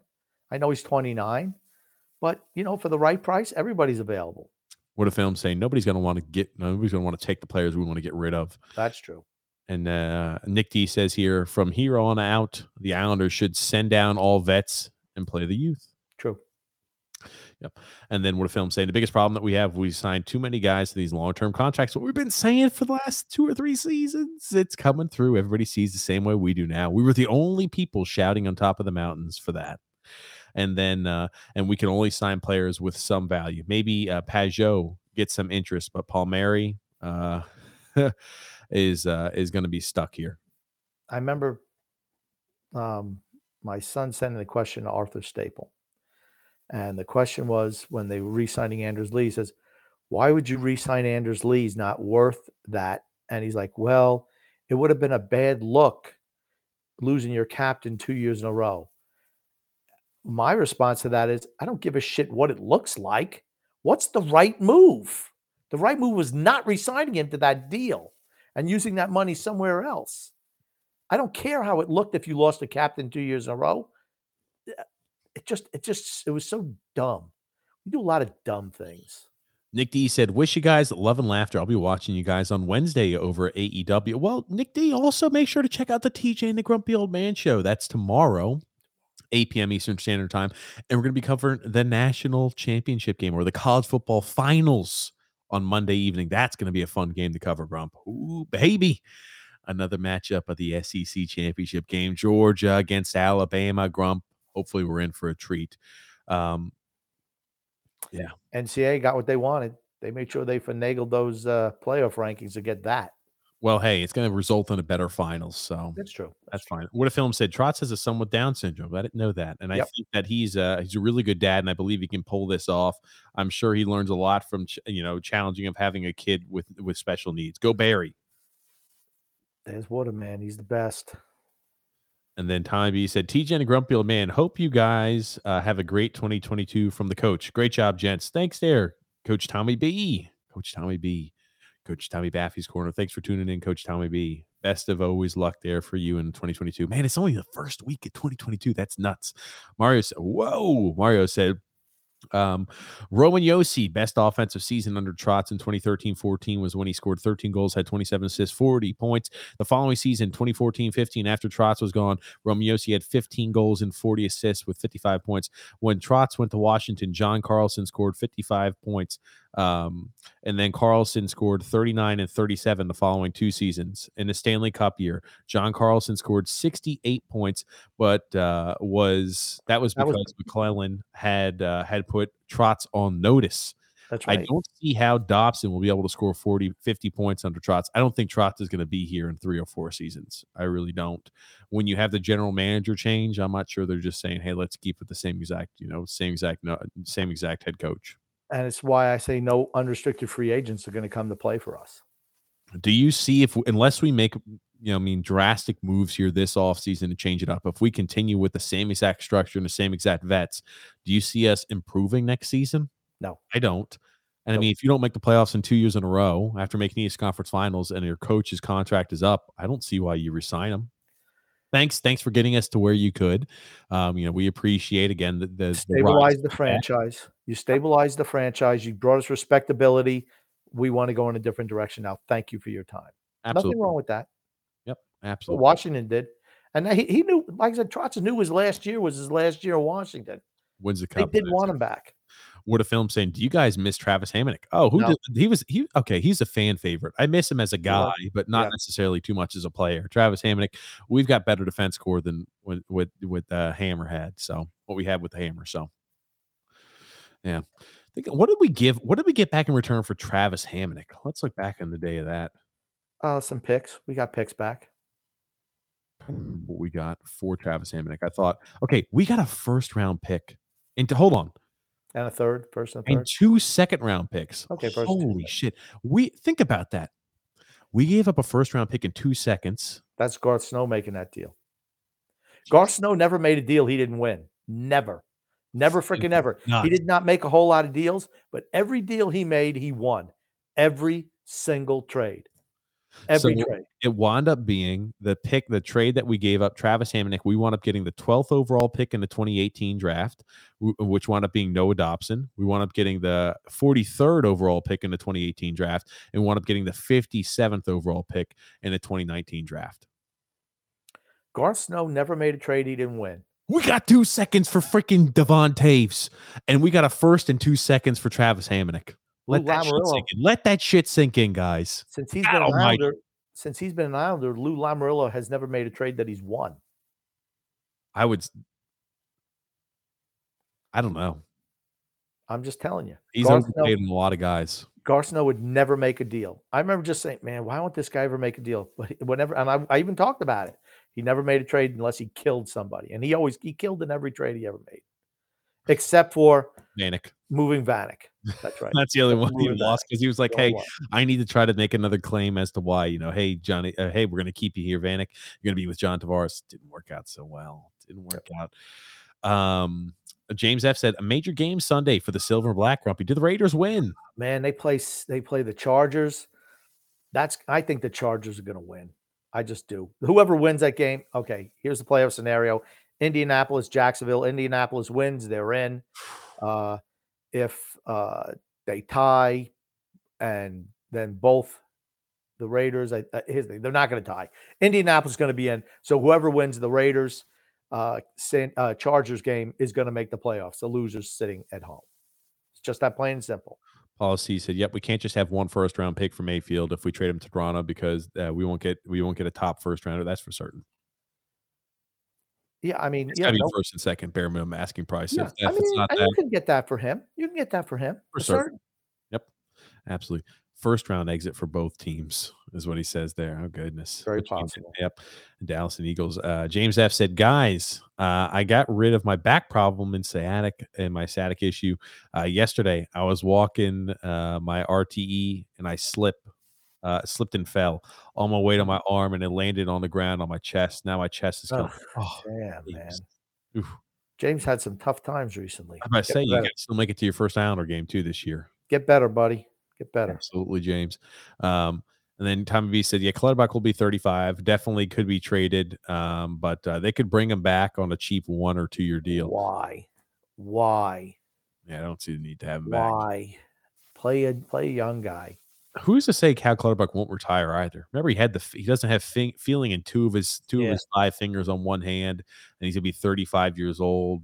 Does he want to keep playing? I don't know. Um, and then a swerve 951 said, "Hey, we beat the Caps for you."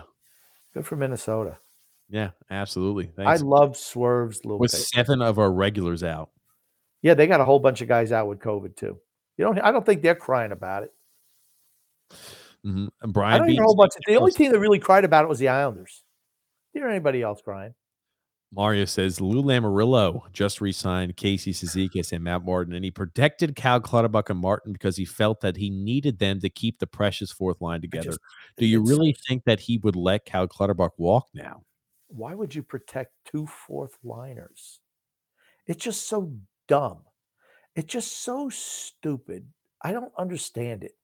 You protect talent, not identity. And here's the thing: your identity sucks if that's your identity now. They can't play. Clutterbuck can. Martin can't. He couldn't play last year either. Casey can't play. Just dumb, dumb, dumb, dumb. Uh, Policy said, Grumpy, you're absolutely right now about uh, Wahlstrom. You can't be more right uh, about what you said. He's a goal scorer, not a grinder. Yeah, don't try to turn him into something he's not. I just I, I hate when coaches do that. It just tells me, guess what? They're not really good coaches. That's what it tells me. What a film saying Tuukka Rask is done same as uh same as Fleury, Marc Andre Fleury. Uh, they're old and have had significant injuries. Varlamov is better than Fleury. Uh, I don't I don't know. if I'm I'm, not taking buying on that. one year, I'm probably taking Fleury. That being said, if I'm try- if I'm if I'm Edmonton, you don't have a goalie in the pipeline. Uh, You don't at the moment. I would say, hey, I need a guy who's still got a few years left. Seriously, after this season, how many more years of production do you think you have left out of Fleury? What is he? 38 years old? I think 37, something like that. 37 will be 38 after this after this after this time period i mean you're getting diminishing returns 38 and 39 year old goalies don't have resurgences they don't have bounce back years i know he just won the Vezina at 37 or 36 i don't think you could expect those type of production going forward from him he's towards a, he's towards a tail end man He's definitely towards the tail end. I mean, Luongo was really good till he was 40. I mean, you're only talking about a couple of years and you'd get somebody else. i thought Luongo retired when he was like 38 39 No, he played like till he was like 40. He went back to Florida. Luongo was a hell of a netminder. Yeah, he played last year. He played until he was 39. But in the 39, he had an 899. At 38, he had a 929 save percentage. Pretty good. So right when 39 hit, ding, that's when it all turned downhill. Um, but yeah, Tuukka Rask, he's still kind of Tuukka Rask, what is he like 33, 34? I mean, uh, Varlamov hasn't had the injury issues like like Tuukka Rask has. I'd say that, and again, Tuukka Rask has already signed back with the the, the, the Bruins. He was going to be He signed he signed a PTO with their farm team. okay. Tuukka So Rask, he will be back. I'm just saying Yes. that he is not signed back with the Bruins yet. He signed a PTO with with Phoenix. Uh, I'm sorry, with Providence earlier this week. Gotcha, Grumpy. Gotcha, gotcha. Also, uh, Paulo C says here, um, I would not touch Sorokin uh, and our top four defense, but uh, our older forwards, get rid of them. Yes, TJ Nelson too. If you can get if you get a first and a second round pick for Nelson, would you trade him Okay, I, I'd have to be more than that. for Brock freaking Nelson? Yes, No, no. he okay at five million per. Dude, he's got four more years. Six, at he's five- six, he's I'm six sorry, million. per. Six million per. uh, Six million per. He's got four more years at six million per cap certainty.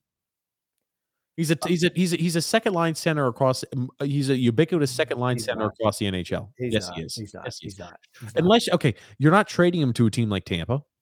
You're not trading him to a top tier team like that. They have to have some cap space. You're trading him to a team that's on the uh, that's on the cusp, on the preface, on the precipice. Yeah, okay. I- precipice. Here's the thing: if it's me and somebody asks me, oh, if it's me a first and a second for him, he's moving. It gives you more money. You gives you flex- flexibility to do other things.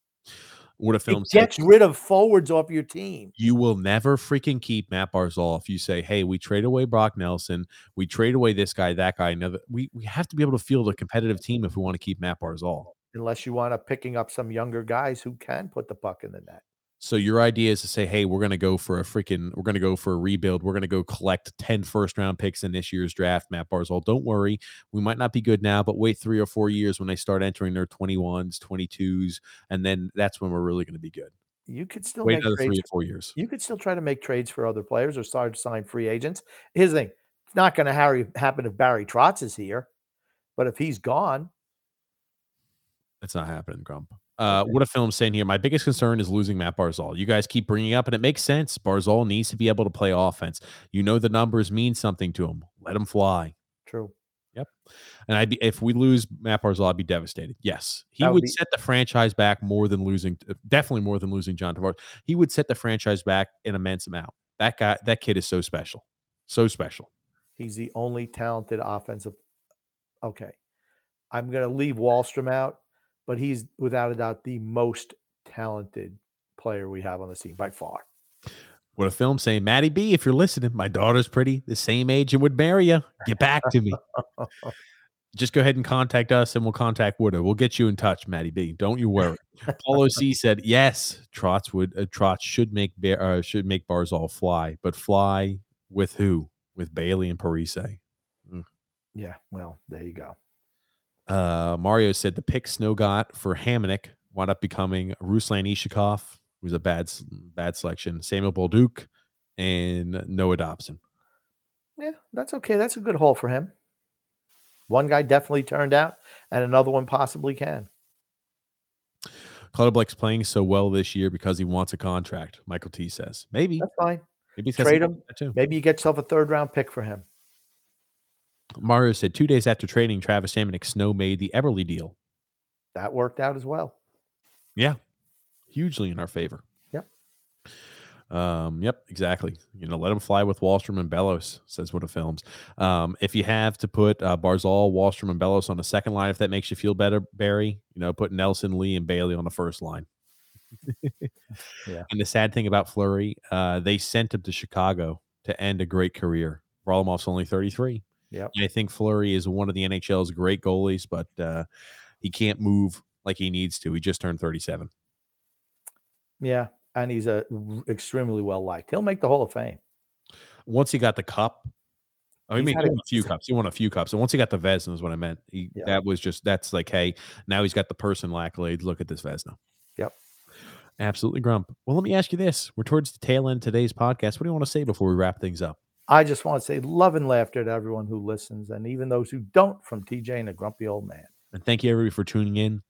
We'll be going live tomorrow during the TJ and the Grumpy Old Man show. We'll be talking about everything around the world of sports. And then on Monday, we're going to be covering the college football finals. That's going to be a lot of fun. I promise you that's going to be a fun, fun, fun show.